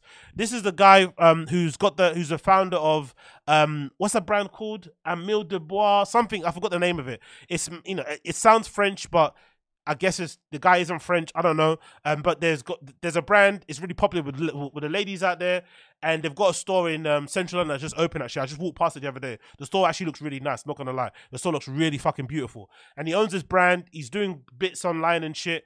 And obviously, here he is flossing that he's got this uh, Ferrari and what looks like to be his house. And his house looks fucking brilliant, right? Especially for an English, um, or sorry, especially for a house in in London. Listen, let, let me say, because you don't really get these kind of like big houses really in like inner London. You have to kind of go on the outskirts. So the fact that he's got this like you know this house with like two floors, um, it looks almost Victorian, and it's got this like amazing Porsche on the outside, right, parked outside there in grey with black rims and the fucking yellow disc brakes. And he's probably wearing his own brand there. It's a really big flex, but again. You just don't see this a lot in the UK. It's something that people don't tend to do.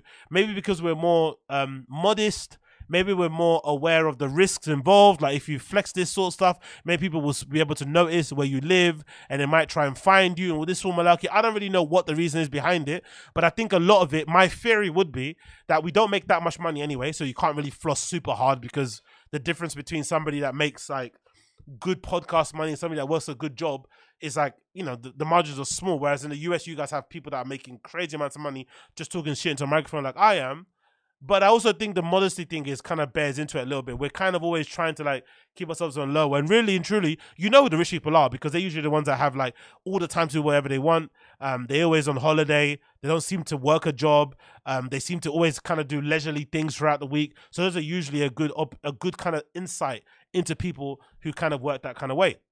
Anyway, the caption he put up on Twitter with the post it says as follows: "It's courtesy of a, a account called uh, Reese Wabara. That's the founder of the brand I just mentioned. He says this is how pressure look. Um, they they want my spot, but every step I took, I wish them the best luck. Right? No, sorry. This is the pressure. Sorry, let me repeat that again. This is how pressure look. They want my spot, but every step I took, but but skip every step I took. I wish them the best of luck. So that I guess it's him trying to give his haters some motivation. Don't get me wrong, the car looks amazing.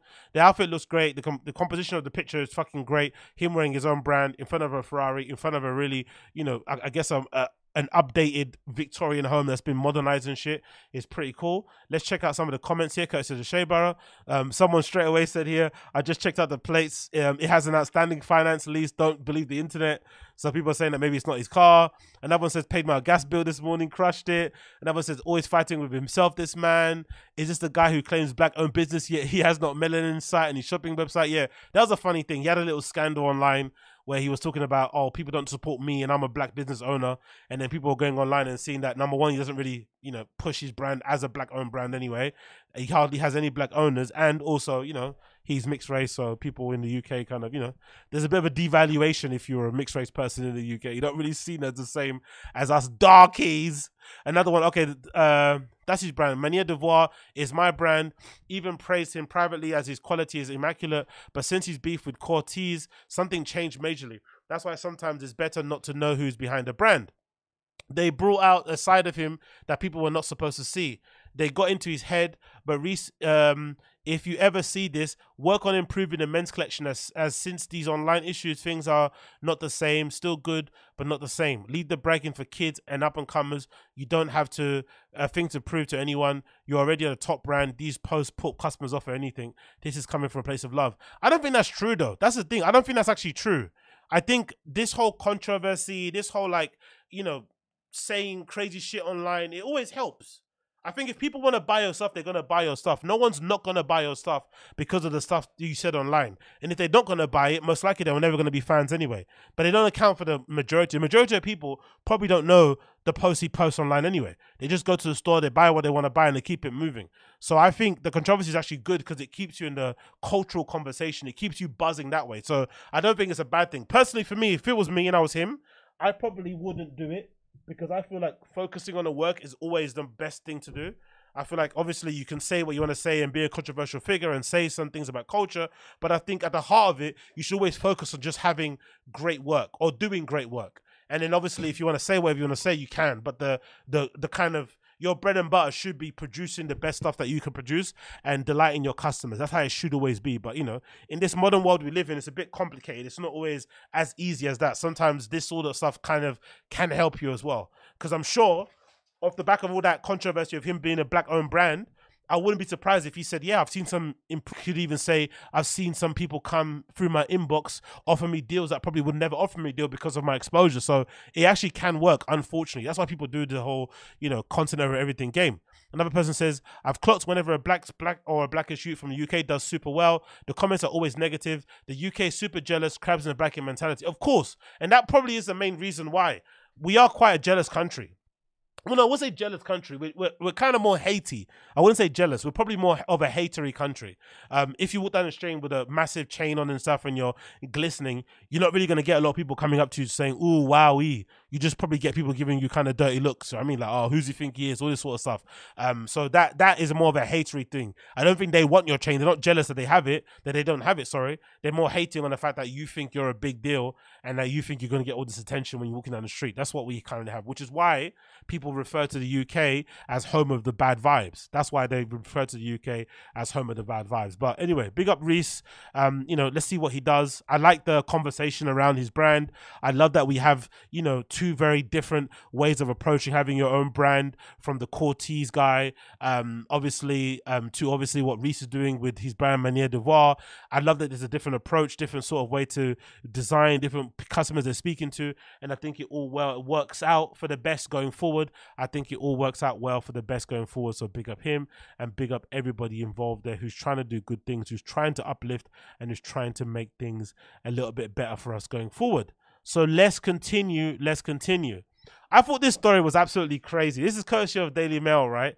And this kind of does show you, you know, why sometimes it does pay to be a woman being a woman, I know in the world we live in now is very difficult. I understand there are terrors and, you know, fucking danger at every corner, especially and mainly from men. But there are some occasions where being a woman can be so advantageous.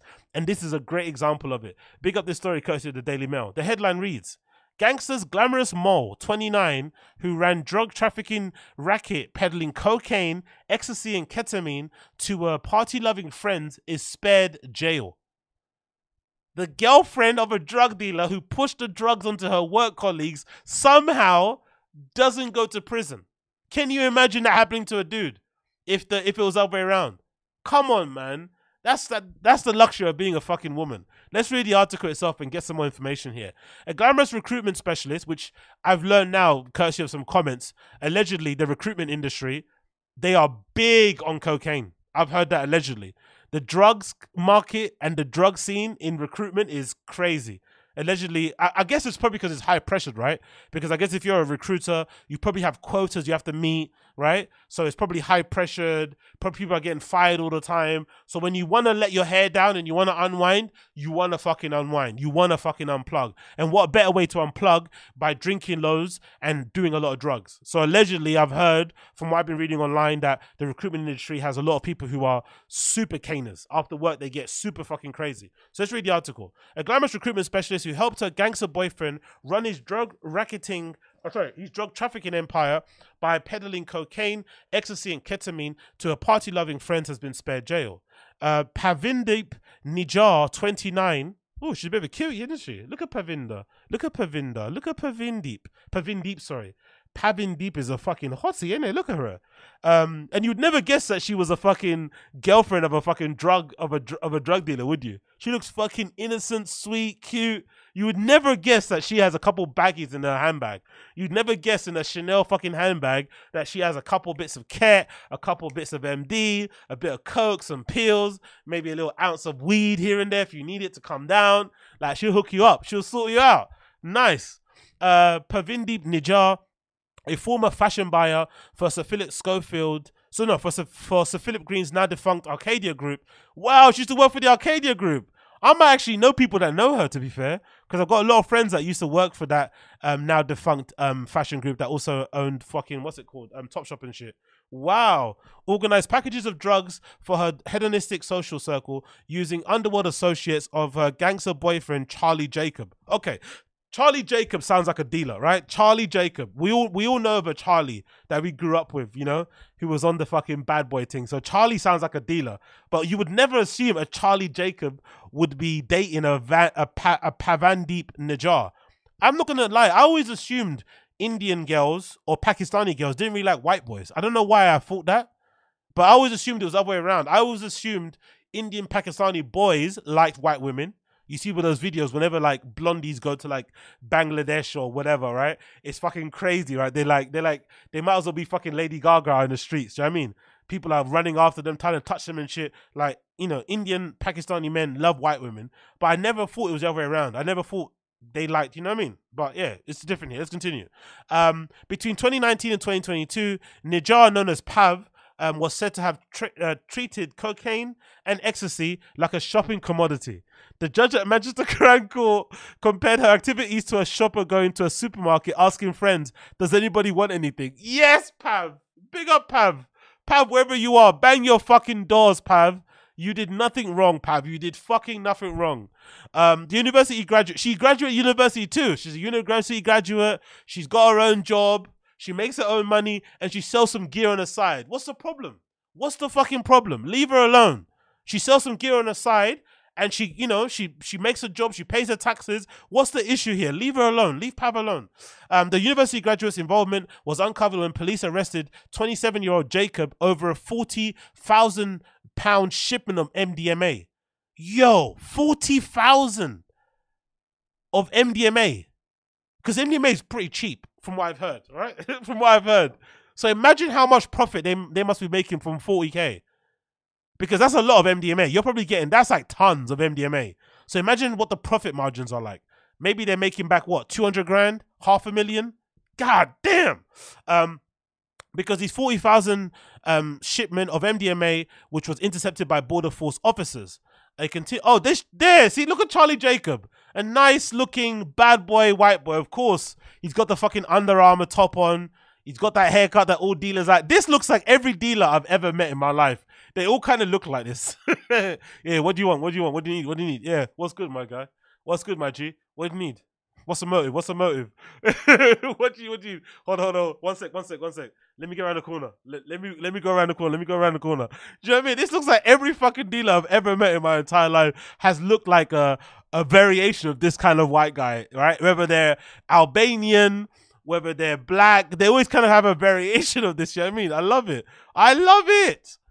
Um, it continues. Najar's phone was examined during the investigation into Jacob and was found to contain incriminating messages that she exchanged with friends, including one that said, Chels, any coke for tomorrow. Ah, yes, Pav. Pav is sorting out the coke deals on her fucking main line. She hasn't even got she hasn't even got a second phone. She's doing on her main blower. She's fucking doing the coke deals. You gotta love the flagrancy of this. During the exchange, Chels responded and said, Not for me, but Mark may want a line. She's giving out lines. She's selling baggies. You gotta love Pav. She's one of the best dealers you ever fucking know. To be fair, I do remember there was a time, I don't think this person exists anymore, but there was a time where this like teenage girl was the dealer of like a lot of people that I went out partying with in like the East London area. She used to ride a bike. Those of you that go out around there, you would know who I'm talking about. It was this little girl that used to be riding a bike with a backpack, and she was the one that was delivering drugs and shit. It's kind of it's kind of wild to think about it that people were buying drugs off a literal teenage girl, but it was quite cute to see. She'd pull up in a little pink bike with a pink backpack. I'm assuming most of it was obviously to evade police probably stopping her, but she'd have like mad drugs in a little backpack and then kind of unload them out. It looked like a, a scene from a movie, but yeah, if you know, you know. It continues. Um, she sent another message whilst on holiday in Croatia. She's even doing deals while she's in on vacation.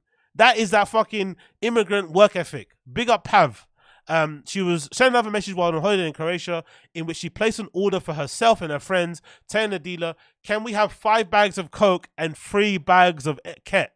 Yo, they wanted to party with a capital P.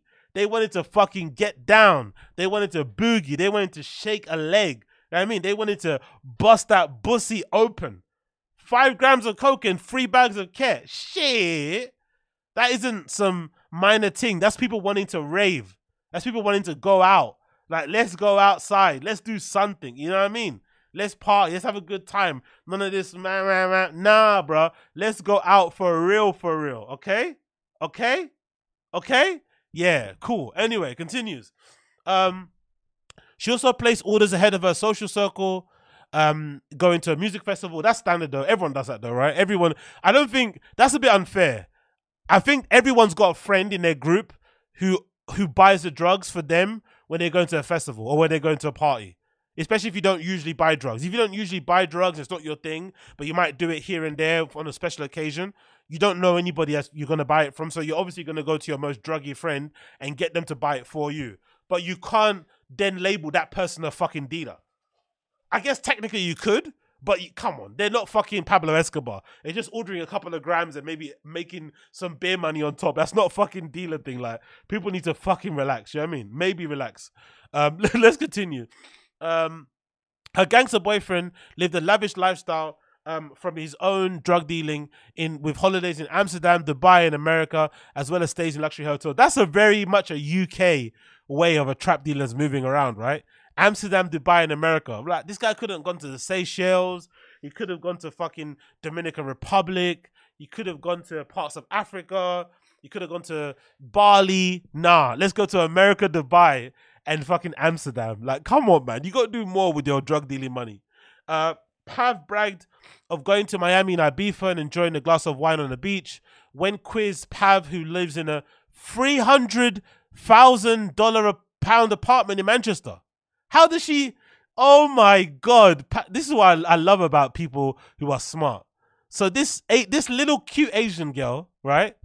She was peddling some drugs for her boyfriend. Instead of just buying nonsense stuff and trainers, she got herself a three hundred thousand pound apartment in Manchester.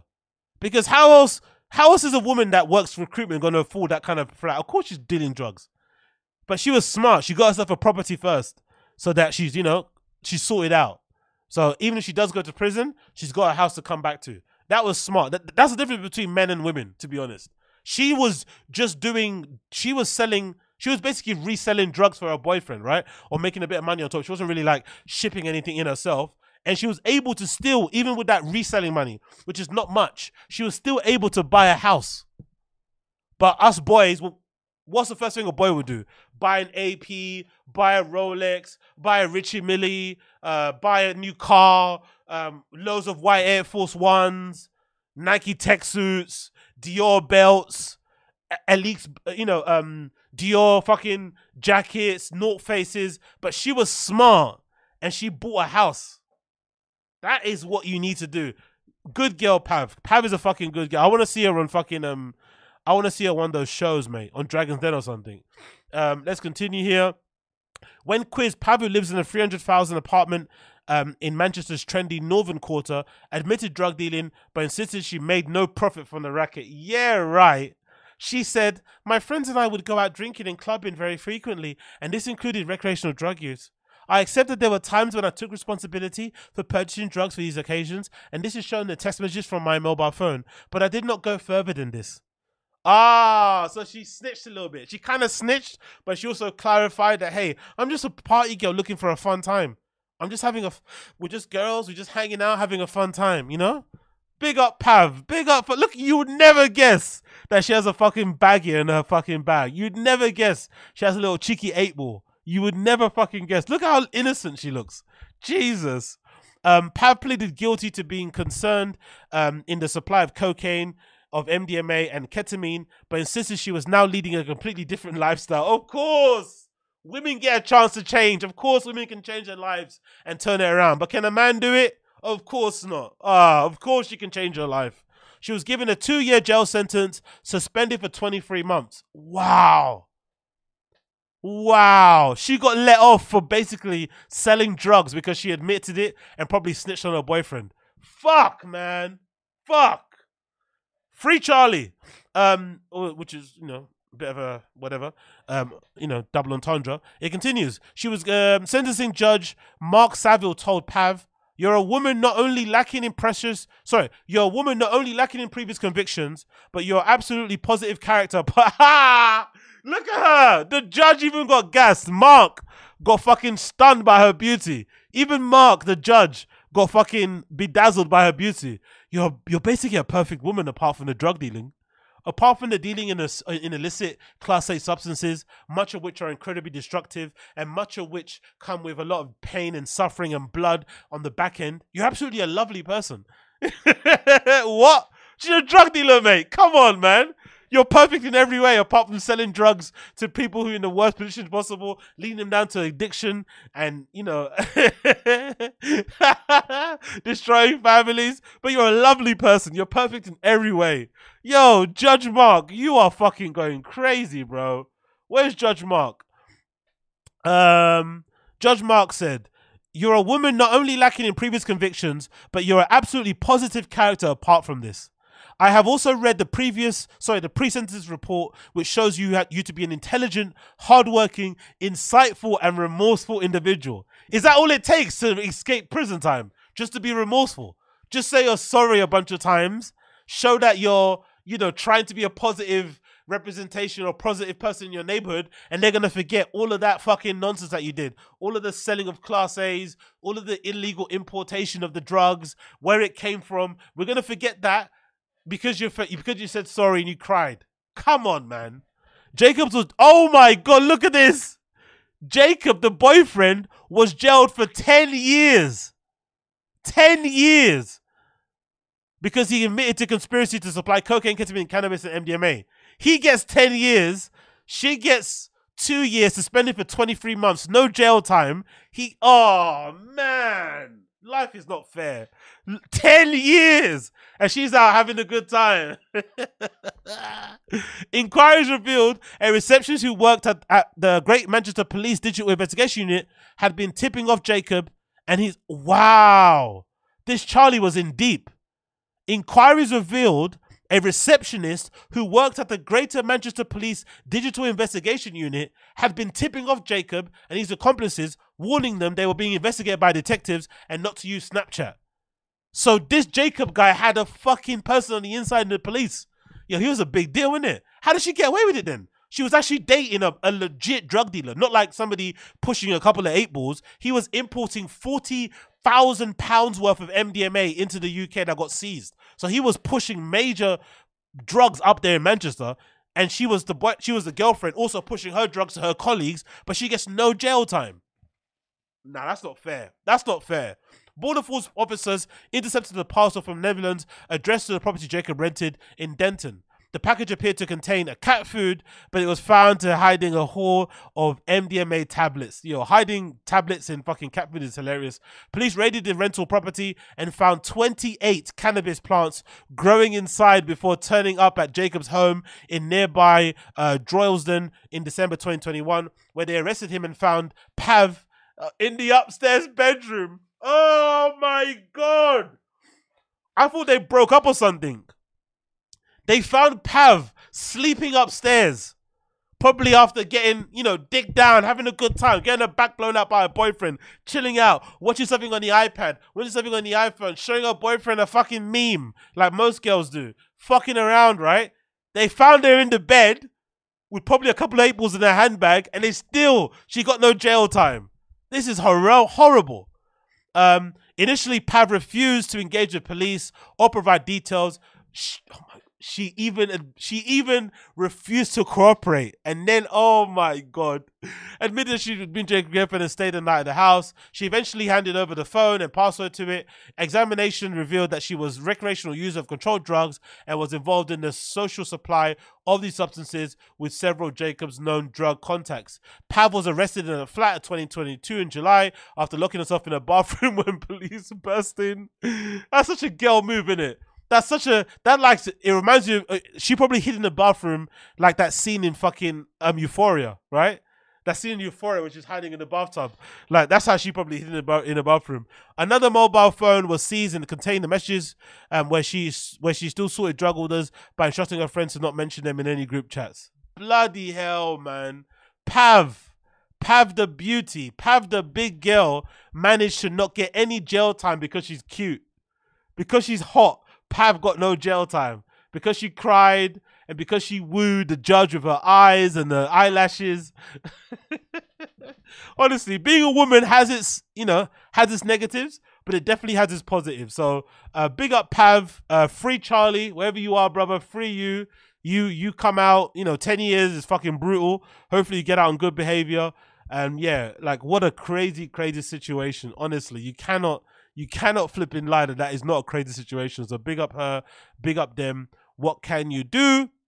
What can you do?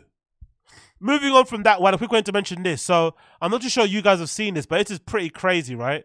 Um, allegedly, Yeezys, Kanye's new shoes. So Kanye hasn't got a deal with Adidas anymore. He's doing stuff by himself now. He's kind of his own man. And unfortunately, it looks like the Yeezy pods haven't been made to um, the greatest quality standards. Now, that's maybe okay because Kanye is doing this on his own. He doesn't have the means of production that Adidas wants to able to offer him. So I'm sure making stuff independently, especially off the back of him going on that anti-Semitic world tour, right? That promo run that he did where he was basically professing his love for Hitler and all these sort of things that aren't the greatest things to enamor you or to enamor you to the wider public. I'm sure certain doors have been closed because of that crazy shit he said. So he's having to do stuff like on the sly, on the back end, whatever, behind closed doors, blah blah blah. So maybe that might be the reason why, or maybe just it just might be evidence of why most people don't try and make brands like footwear brands. Because I've always wondered that like why do we have so many people out here that make clothing brands um that make like accessories brand. We don't really have people that start their own independent footwear brands. Everyone's always running to a collaboration with Nike. Everyone always wants to fucking collaborate with fucking um what's it called? Collaborate with Adidas and shit. But no one really wants to make their own shoes from the ground up. But I guess you know it, it's just hard to do I'd imagine. Especially with the production the manufacturing the costs are probably obscene to make your own shoe from scratch.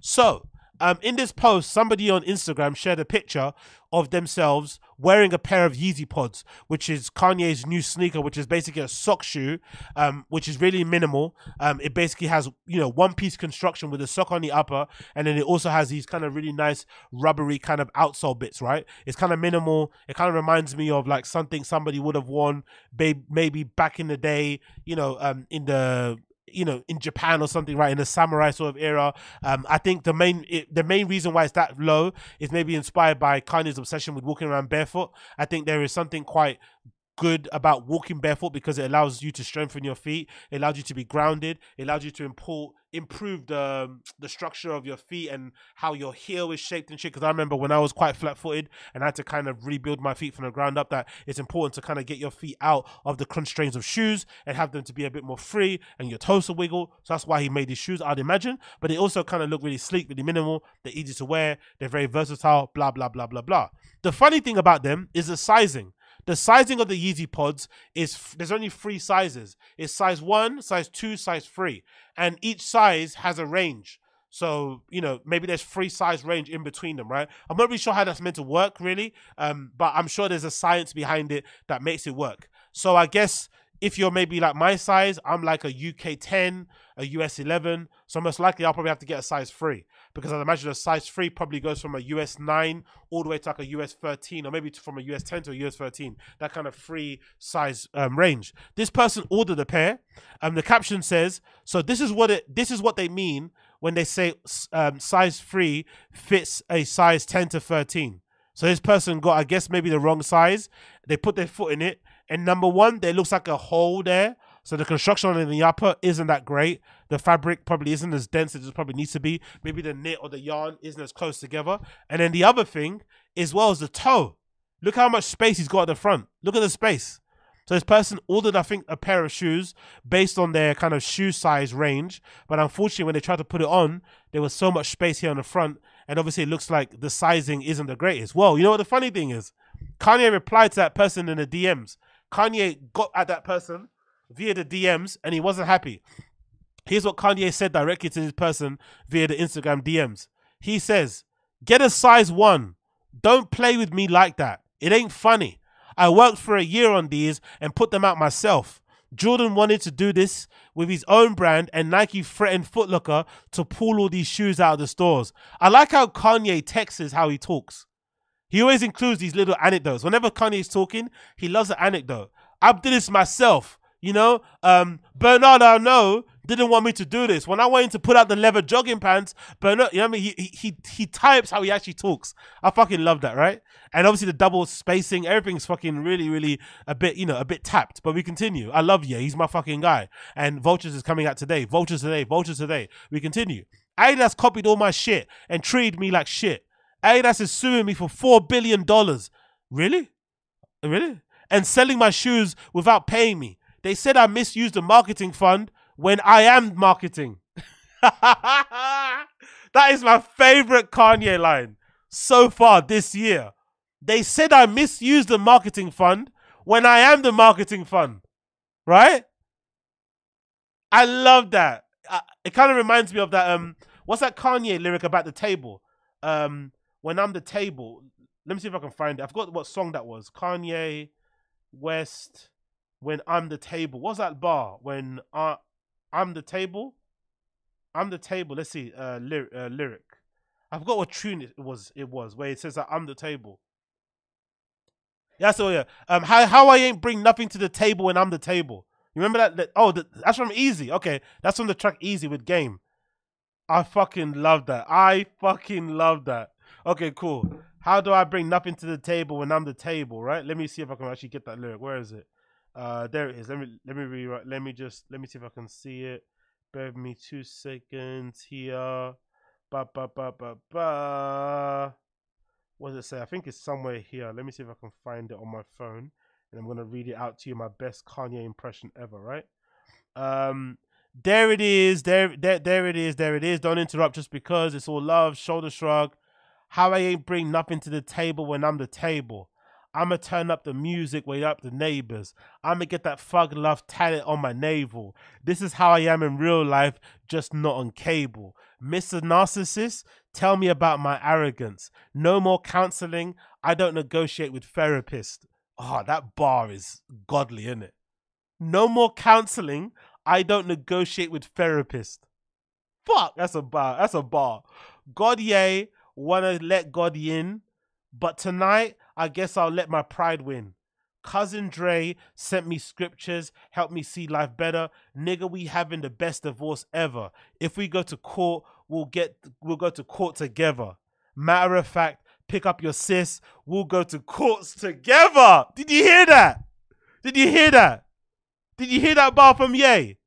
Cousin Dre sent me scriptures, helped me to see life better. Nigga, we having the best divorce ever. If we go to court, we'll go to court together. Matter of fact, pick up your sis, we'll go to courts together. You hear that? Anyway, he continues here, right? That's why they sent me the money in the first place. You have no idea how much work I've put into everything we do. Now, I love Ye, but you can't com- complain about the work you put in when somebody tries to order the right size and it turns up like that. I don't really care how much work you put in.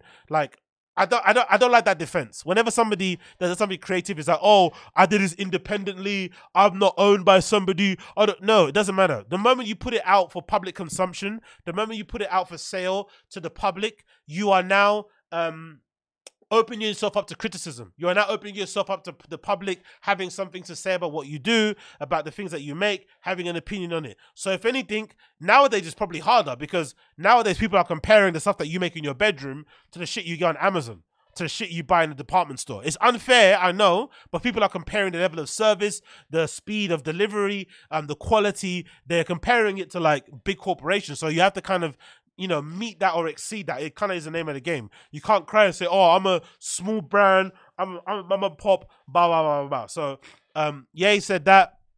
But to be fair, I quite like the shoes. I'm not gonna lie. I quite like the shoes. Um, I would actually wear them. I'm not gonna lie. I like this picture here that features um the basketballer. What's his name again? Um, Shay something. I forgot his name. I think it's Shay, right? Um, he dresses really well as well, and he's got a pair on. And to be fair, he dresses really well. He's also a supreme athlete. He's also in incredible shape, and even he can't make them look super super good. You know, they look okay, but they don't look super amazing. And again, he's six foot plus. He's ripped to shit, right? Um, good looking dude, and even he can't make them look super good. So they're kind of a bit of a weird shoe. You have to kind of figure out how they work for you and if they work for you. But they kind of look okay. You know, they kind of look okay. If anything, I wouldn't wear them with the elasticated pants. That's the only thing I wouldn't do. Maybe the elasticated pants I wouldn't wear them because it looks like he's got. Oh no, sorry, it looks like he's got his pants tucked into the sock. Maybe I wouldn't do that. I'd probably wear them with like a with like a looser fitting pant that just got like a straight hem, no elastic, just to kind of either to be dragging along the floor or to be a little bit high up, like high waters a little bit. But I wouldn't wear this. Do you know what I mean? Or maybe even with shorts. But I wouldn't wear elasticated pants with them. I think it just doesn't look that great. And I don't like the bunching up over here. But apart from that, um, the look obviously is standard with the black hoodie, and then you've got also another picture here of them from a. pi- I think there's a person from Reddit who posted a picture of them looking down, and you know the top. I like how the front of the toe box is obviously really round, and you can have your feet kind of splayed out. I don't kind of like how it's bent that way. It's a bit. There's a bit too much curve there. It kind of looks like a telephone here but I do like the construction of it. I do like how minimal they are. Um, basically, you know, three bits of material. You got the heel, you got the forefoot, and then you got the sock. I love that, right? The production methods, I'm sure, are pretty cheap. Um, once he gets a partner to collaborate with him on these, I'm sure they could probably ramp up production and probably sell these for cheaper. You know that time when Ye was talking about how he wanted his Yeezys to be like twenty five dollars. I think that was Ye's always one of his goals with Yeezy was to make like really great shoes, really cool looking shoes, but really, um, you know, well priced so everybody had kind of access to really high level design, but like at the fraction of the cost. I think this is one of the options where you can do it because it's got minimal, you know, there's minimal materials. There's not a lot of process involved in kind of constructing them. If you had a if you had a partner manufacturing wise, he could probably get these down in price heavily. They could probably be sold for like peanuts if need be. So I love that idea behind them, and hopefully we'll see more of them going forward. So I don't mind the Yeezy pods. Maybe they wouldn't work for me. Maybe I'm not the right person to wear them at the moment, but I really like them. I'm not gonna lie, I really fucking like them. I really want a pair of Yeezy pods, and I can't wait to get my pair or whatever else he puts out in the future. I cannot wait to see what he does. Moving on, we got this post here courtesy of Modern Notoriety. Big up Modern Notoriety, who featured here the free um, shoes that are meant to be coming out for the Action Bronson's New Balance 1906 R pack. So Action Bronson's got a new pair of New Balances coming out. He updated or he added his colorway twist on the 1906s or 1906s New Balance shoe. And the one that I kind of like the most is the one that's been the most con- controversial, which is the one here in the middle. That middle one is probably my favorite. It's a it's it's allegedly it's influenced by women's colorways, which I love because there's um there's a common theme, especially with Nike, the Air Maxes. A lot of the best Air Max colorways are usually women's, but unfortunately, women's Nike shoes only go up to a women's 13, which I think is equivalent to a men's 9.5. And I used to be a 9.5, but unfortunately, my feet have grown, and now I'm basically a men's UK 10 or 10 and a half, which is basically a US 10.5 or 11. That's no 10.5 or 12. That's basically my size now. I'm either US 11.5 or US 12 now. But before I was a US 10.5 and I could fit into a women's size 13, which equates to a US men's 10.5.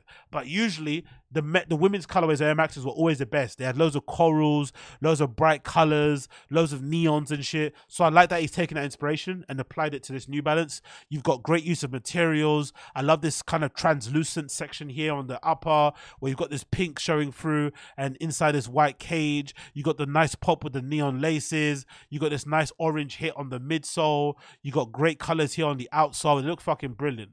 Um, and then there's also a, a blue pair at the top. It's a bit darker, which I'm not really a fan of. And maybe this yellow pair. Maybe Action Bronson isn't the best model for them because bless him, I like him as a rapper, I like him as a personality, but he's a big dude. So when you see these pictures of him wearing them, all you see is the shoes looking like they're about to explode. You know what I mean? Because of how fat his feet are, you can literally see the bulge here on the side um, as his feet are kind of literally exploding on the side of them. So maybe he probably should maybe get some more models to wear them. Um, but as a as a colorway model, they look great, especially this yellow pair. Look at the tip. You got this nice suede little tip here. That's fucking beautiful. Uh, mixed in with the yellows and the lime greens and shit. Like this is a really good in terms of color combinations. I think he's really smashed. It, I'm not going to lie. I think all of them have a suede toe. I think that's great. So you got a yellow suede toe on these ones, and the women's colorway, which I like in the middle, is more of a grey suede. And then I guess here on the front, you might have like a more of a darker suede. So they look really cool. I like how they look. Um, I'm not really too sure when they're meant to be dropping release date wise. I haven't really got any information on that. There's actually an article here, courtesy of Hypebeast, that says it's updated. Let's see if they've only got any dates. Um, update after a day of revealing the outsole of the Baklava New Balance. Okay, it's called the Baklava New Balance 1906 Rosewater. Action Bronson has provided the first look at the forthcoming shoe. A duo of blurry images posted. With, okay, cool. Yeah, the caption says this is already the most polarizing sneaker of 2024. You just wait. The caption says my love of the women's colorway has no end. Women's aerobics meets me. I've been collecting sneakers for 37 years. Exactly. Yeah. Um, actually, I've, uh, let me see. My favorite Nike Air Max women's colorway is this 90, which I actually I ended up because I couldn't fit into a women's shoe. I ended up having to make these as an ID back in the day. But this is what I'll show you one of my favorite women's colorways ever, and it was on a Nike Air Max 90. It was like a really lovely coral kind of colorway. Um, actually, I think it's actually called coral. I think that's what it was called. I think it's a coral colorway. Let me see if I can get it up. Um, and I remember making them myself as an ID because I couldn't get them in my size. But the actual is it coral? Yeah, that's the colorway. This one. Oh, it's so fucking amazing. This one here. No, actually, that wasn't a women's. This was a regular colorway. I'm not gonna lie. Let me take that back. This colorway actually was a regular, but it's one of my favorite ones with the coral and the blue. That's one of my favorite Nike Air Max colorways of all time. Nike Air Maxes are definitely in my top five sneakers of all time, 100%. I love that shape. They look fucking so good. But there was actually another women's colorway that I'm trying to think of. I think it might have been a lime. Was it lime green or something? Let me see if I can get it up on here on the Google images. I think it was like a limey greeny color. It had like a little. It had like it had like majority white on the upper, but it was fucking beautiful. I can't really see it here, but anyway, what what? Yeah, there we go. That's the women's one. That's the one here. The laser pinks. Oh, that's the one that kind of reminds me of the shoe that Action Bronson's doing. So that shoe in the middle that Action Bronson's making there, here, it kind of reminds me a little bit of this Air Max 90 that came out a long time ago, the laser pinks. Like they're so fucking beautiful. That's such a good colorway with the silver, the pink, the lavender swoosh. Like one of the best colors of all time. But unfortunately, like I said, they're women's shoes, so they only go up to a, a women's 13, which is equivalent to a, a men's US 10.5. So unless you can squeeze into that, you're kind of fucked. But yeah, women's colorways go hard. Big up Action Bronson. Big up Action motherfucking Bronson. Next on list, we've got this update courtesy of Hypebeast regarding the Wales Bonner Adidas Samba, which is limited to 750 pairs. Now, these might be my least favorite pair. I'm not gonna lie. I think so far Wales Bonner has smashed every single Samba release out of the park. Effectively, I think Wales Bonner's played a really vital part in the resurgence or the popularity of Sambas. Yes, I know people mostly wear the regular Sambas, the black and white ones, or the all white ones with the black stripes. But I think the collaborations between Wales Bonner and Adidas on the Sambas have been so fucking good, have been at such a high level that they've really helped to kind of blow them in another way. Because I see a lot of regular, like I think a, a real good sign of a limited edition shoe success is definitely if you see regular people wearing them. And I feel like these are definitely a regular people hitter. But I feel like this colorway might be the, the first miss. Um, mainly because I feel like Sambas work well when they're like got suede and bits of other material on them. I think when they're just full leather, they look a bit weird. I'm not sure if it's me, but apart from the Jason Dill ones, which came out a while back, right? Um, Jason Dill Sambas were really nice. The Jason Dill Sambas, they were all leather. Those are the first ones I actually kind of liked. But again, that, that was a more of a classic colorway, you know, white and black. It had the nice translucent sole. Um, you know, big up Jason Dill, uh, big up fucking awesome, big up hockey.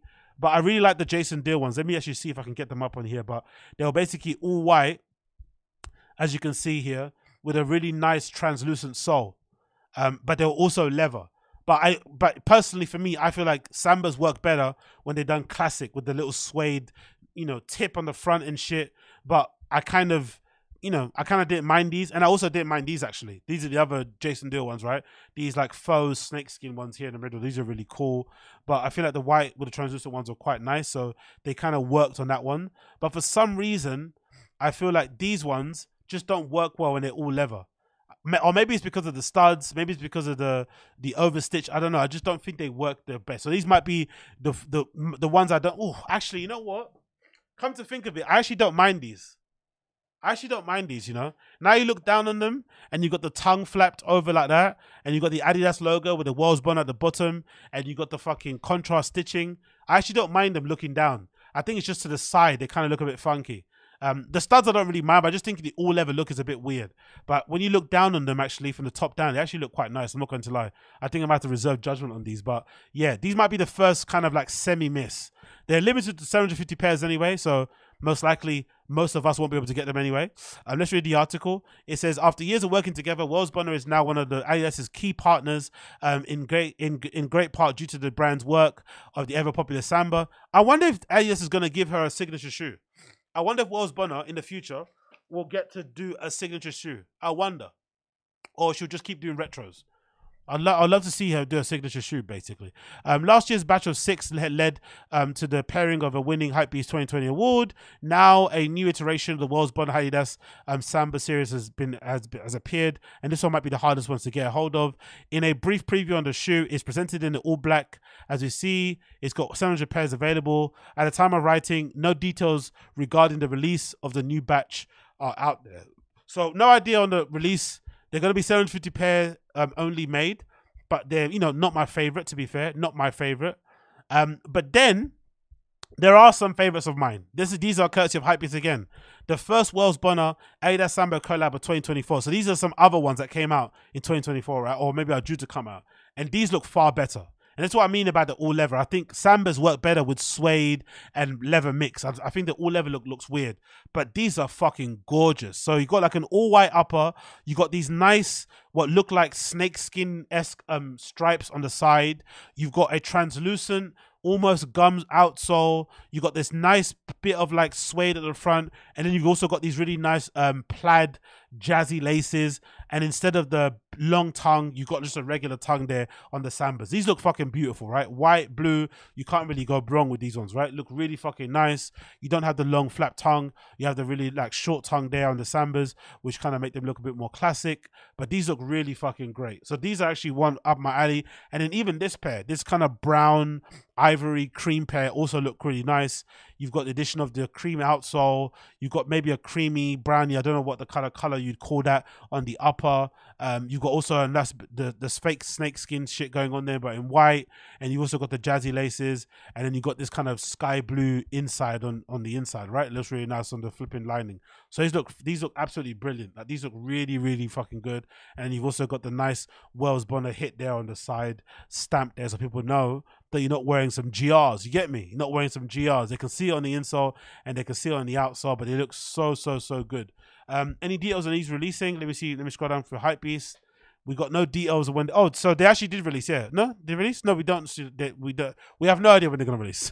so no release dates yet on these ones, unfortunately. But these are one of the, my favorites I've seen so far. So big up them. And then I also like these. These allegedly are a sample that never came out, but these samples are hard. So these are the Wales Bonner Adidas, Adidas Sambas, and they're called Pythons, as you can tell because of the Python material. But these look so fucking sick. So it's all Python material. I'm sure they're probably going to be super expensive. And it's got this nice, lovely green lining on the inside, right? Leather, leather lining. And it's all Python on the upper with white laces, like white ivory off white laces. Look how gorgeous these look, man. These are so fucking hard. I'd wear the fuck out of these. These look so good. And then you've also got this nice little rivet hit of gold there on the side as well. But they look really fucking good. Same there with the upper. Look how nice they look there. A nice look there with them go together.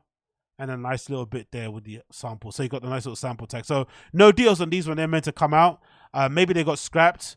Uh, maybe if they see people talking about them, they might bring it back out. But I do like that on both sides, right? On both sides, so on so on each foot you got different stripes. So on one foot you got like an all brown stripe. On another side you got like a tonal stripe that matches the snake skin. I do like that detail. That's a really nice, clever detail there. So one side you got brown stripes, one side you got snake skin stripes to match the upper. But they look so fucking good. Like they look really hard. Maybe as well if if I if I wore a pair, I'd probably swap them. I'd probably have green laces on one side and red laces on the other. Maybe or something like that. Do you know I mean? I think that would look actually good. Or maybe just stick with white laces on one shoe and then the green to match on the inside. But yeah, big up, big up the samples pairs here. Absolutely incredible. Love them. Would love to get a pair, but they're probably not going to come out anytime soon. But they look so flipping good. So big up Wales Bonner for always putting together some sick stuff. If anything, I'm I'm kind of warming up to these black ones. I'm not going to lie. I think they don't look the greatest from the side but when you look at them from down for the top down and again because i'm a i'm a sucker for all black shoes. I have so many all black shoes uh, I've, I've owned so many over the years that i just love an all black shoe especially i also love the contrast stitch. So maybe that's what's gassing me up and i also love the tag there that looks really cool with the double branding, right? With the Wales Bonner and the Adidas tag, and you've also got the free loaf, the free leaf kind of you know Adidas logo going there with Adidas Originals. That was really cool, really clean. I love everything about it. I'd actually wear them. I'm not going to lie. I'm not going to lie. Next on the list, we've got this amazing, amazing news, courtesy of the great Twitter account called Over and Under. I recommend you check them out. Over and Under is one of my favorite Twitter accounts to follow because they post all the streetwear news, all the sneaker news I need every single day. The person that runs it is fucking on it. So big up Over and Under. So Over and Under have shared some very early images, some line sheet images. I actually missed this era.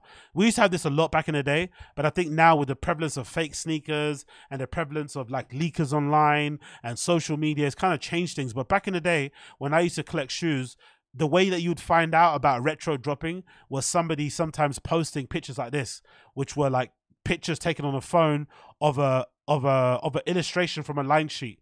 And usually these were like sheets maybe given to stores, um, telling them what's coming up.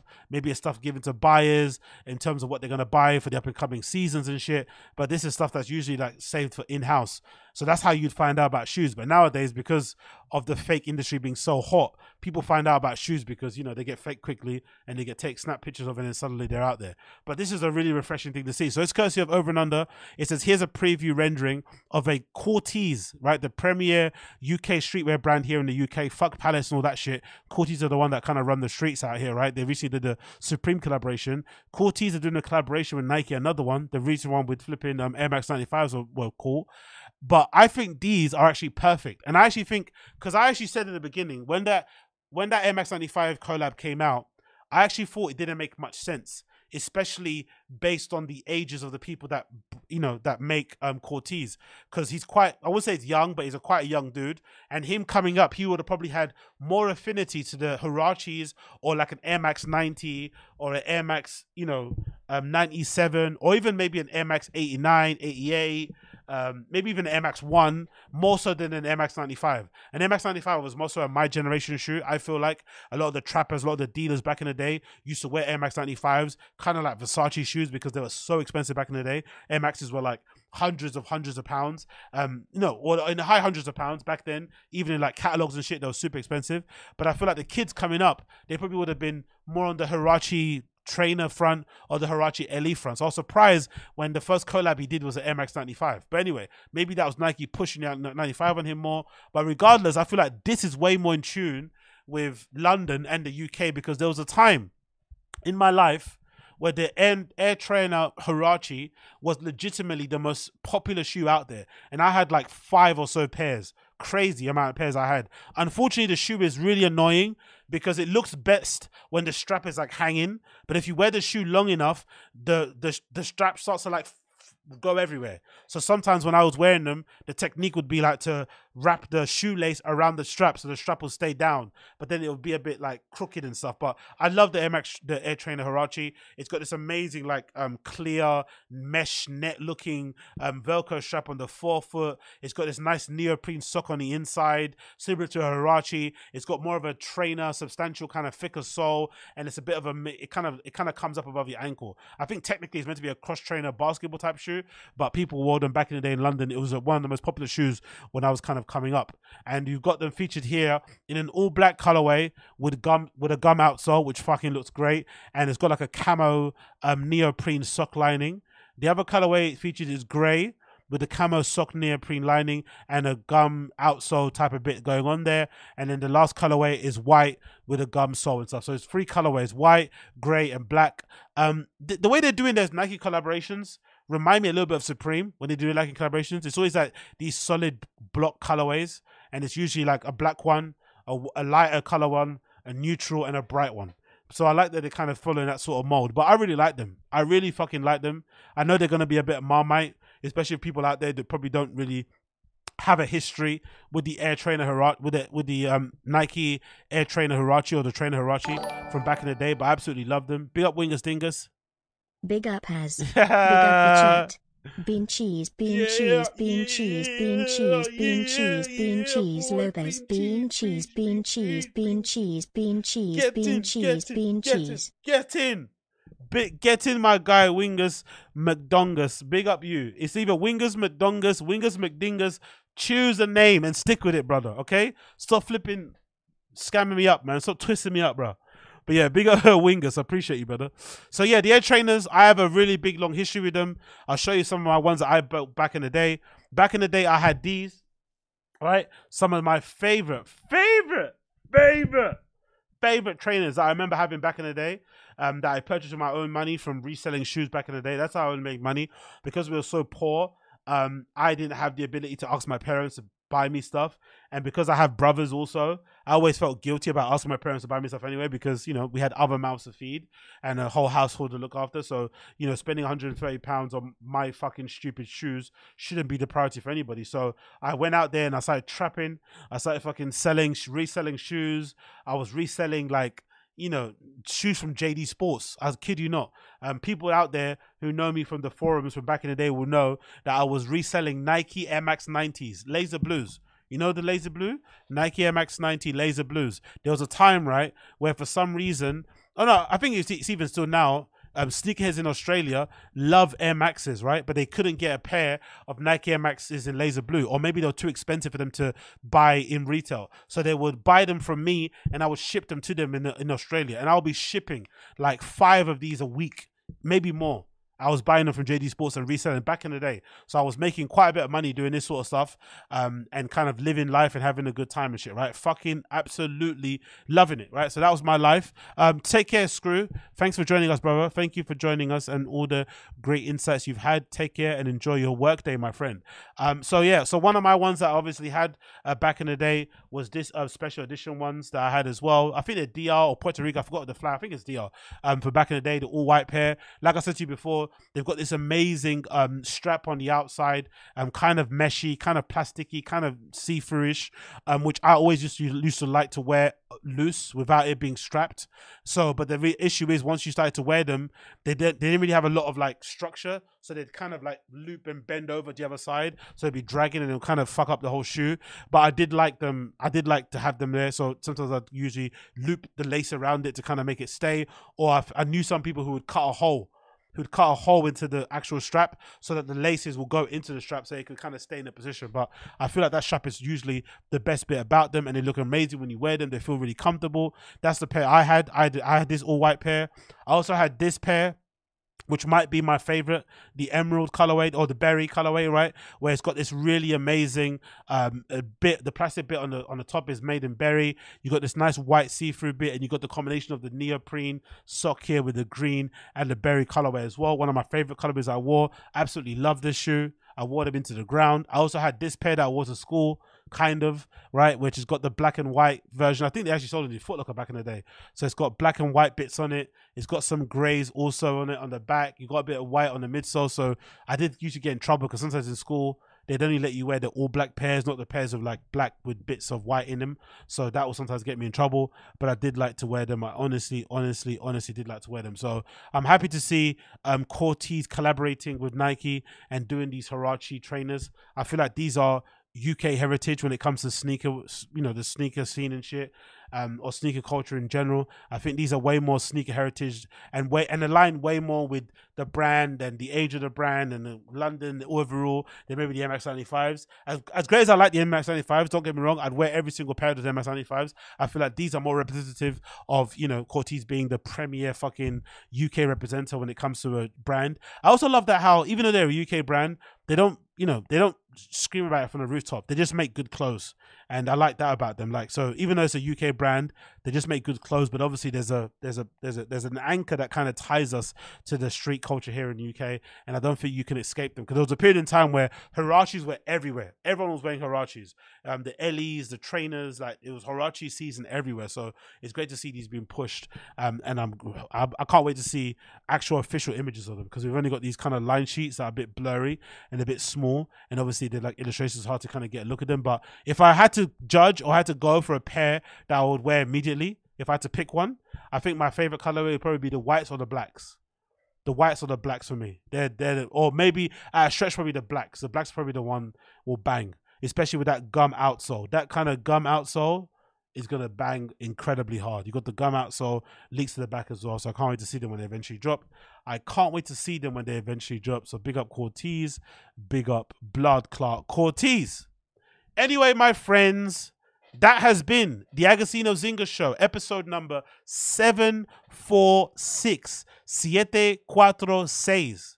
746. Thank you for joining me, mi amigos, mi chicas, me mijos, everybody, thank you for joining me. I appreciate you so much for tuning in to the Agostinho Zinga show. If you're listening to this show live, you should be it, it'll just fade out unfortunately. But if you want to hear my tune today, please please do listen to my tune today. and it's by one of my new new discoveries one of my new favorite bands out there at the moment called the last dinner party. They just put out an album called the prelude to ecstasy. And my tune today for you today to listen to is their song called beautiful boy which is track six on their new album Prelude to Ecstasy by the band called The Last Dinner Party. It's track six. It's called the, A Beautiful Boy or Be- sorry, Beautiful Boy. It's absolutely amazing. It's a beautiful song. Check it out if you haven't already. If you listen to the audio side of the podcast, you will be hearing that song playing under my voice right now. And I'll see you guys again very, very soon. Links to everything I'll be talking about will be in the description. Um, links to my social media also in the description. If you want to hit me up, of course, contact me via the podcast pages on there. There's a contact button as well. You can contact me, and I'll see you guys again very, very soon. Take care, everybody. Peace out. He launches ships on which he sails to safety. And what I'm feeling isn't lost, it's envy. He has the earth, makes love to her, despite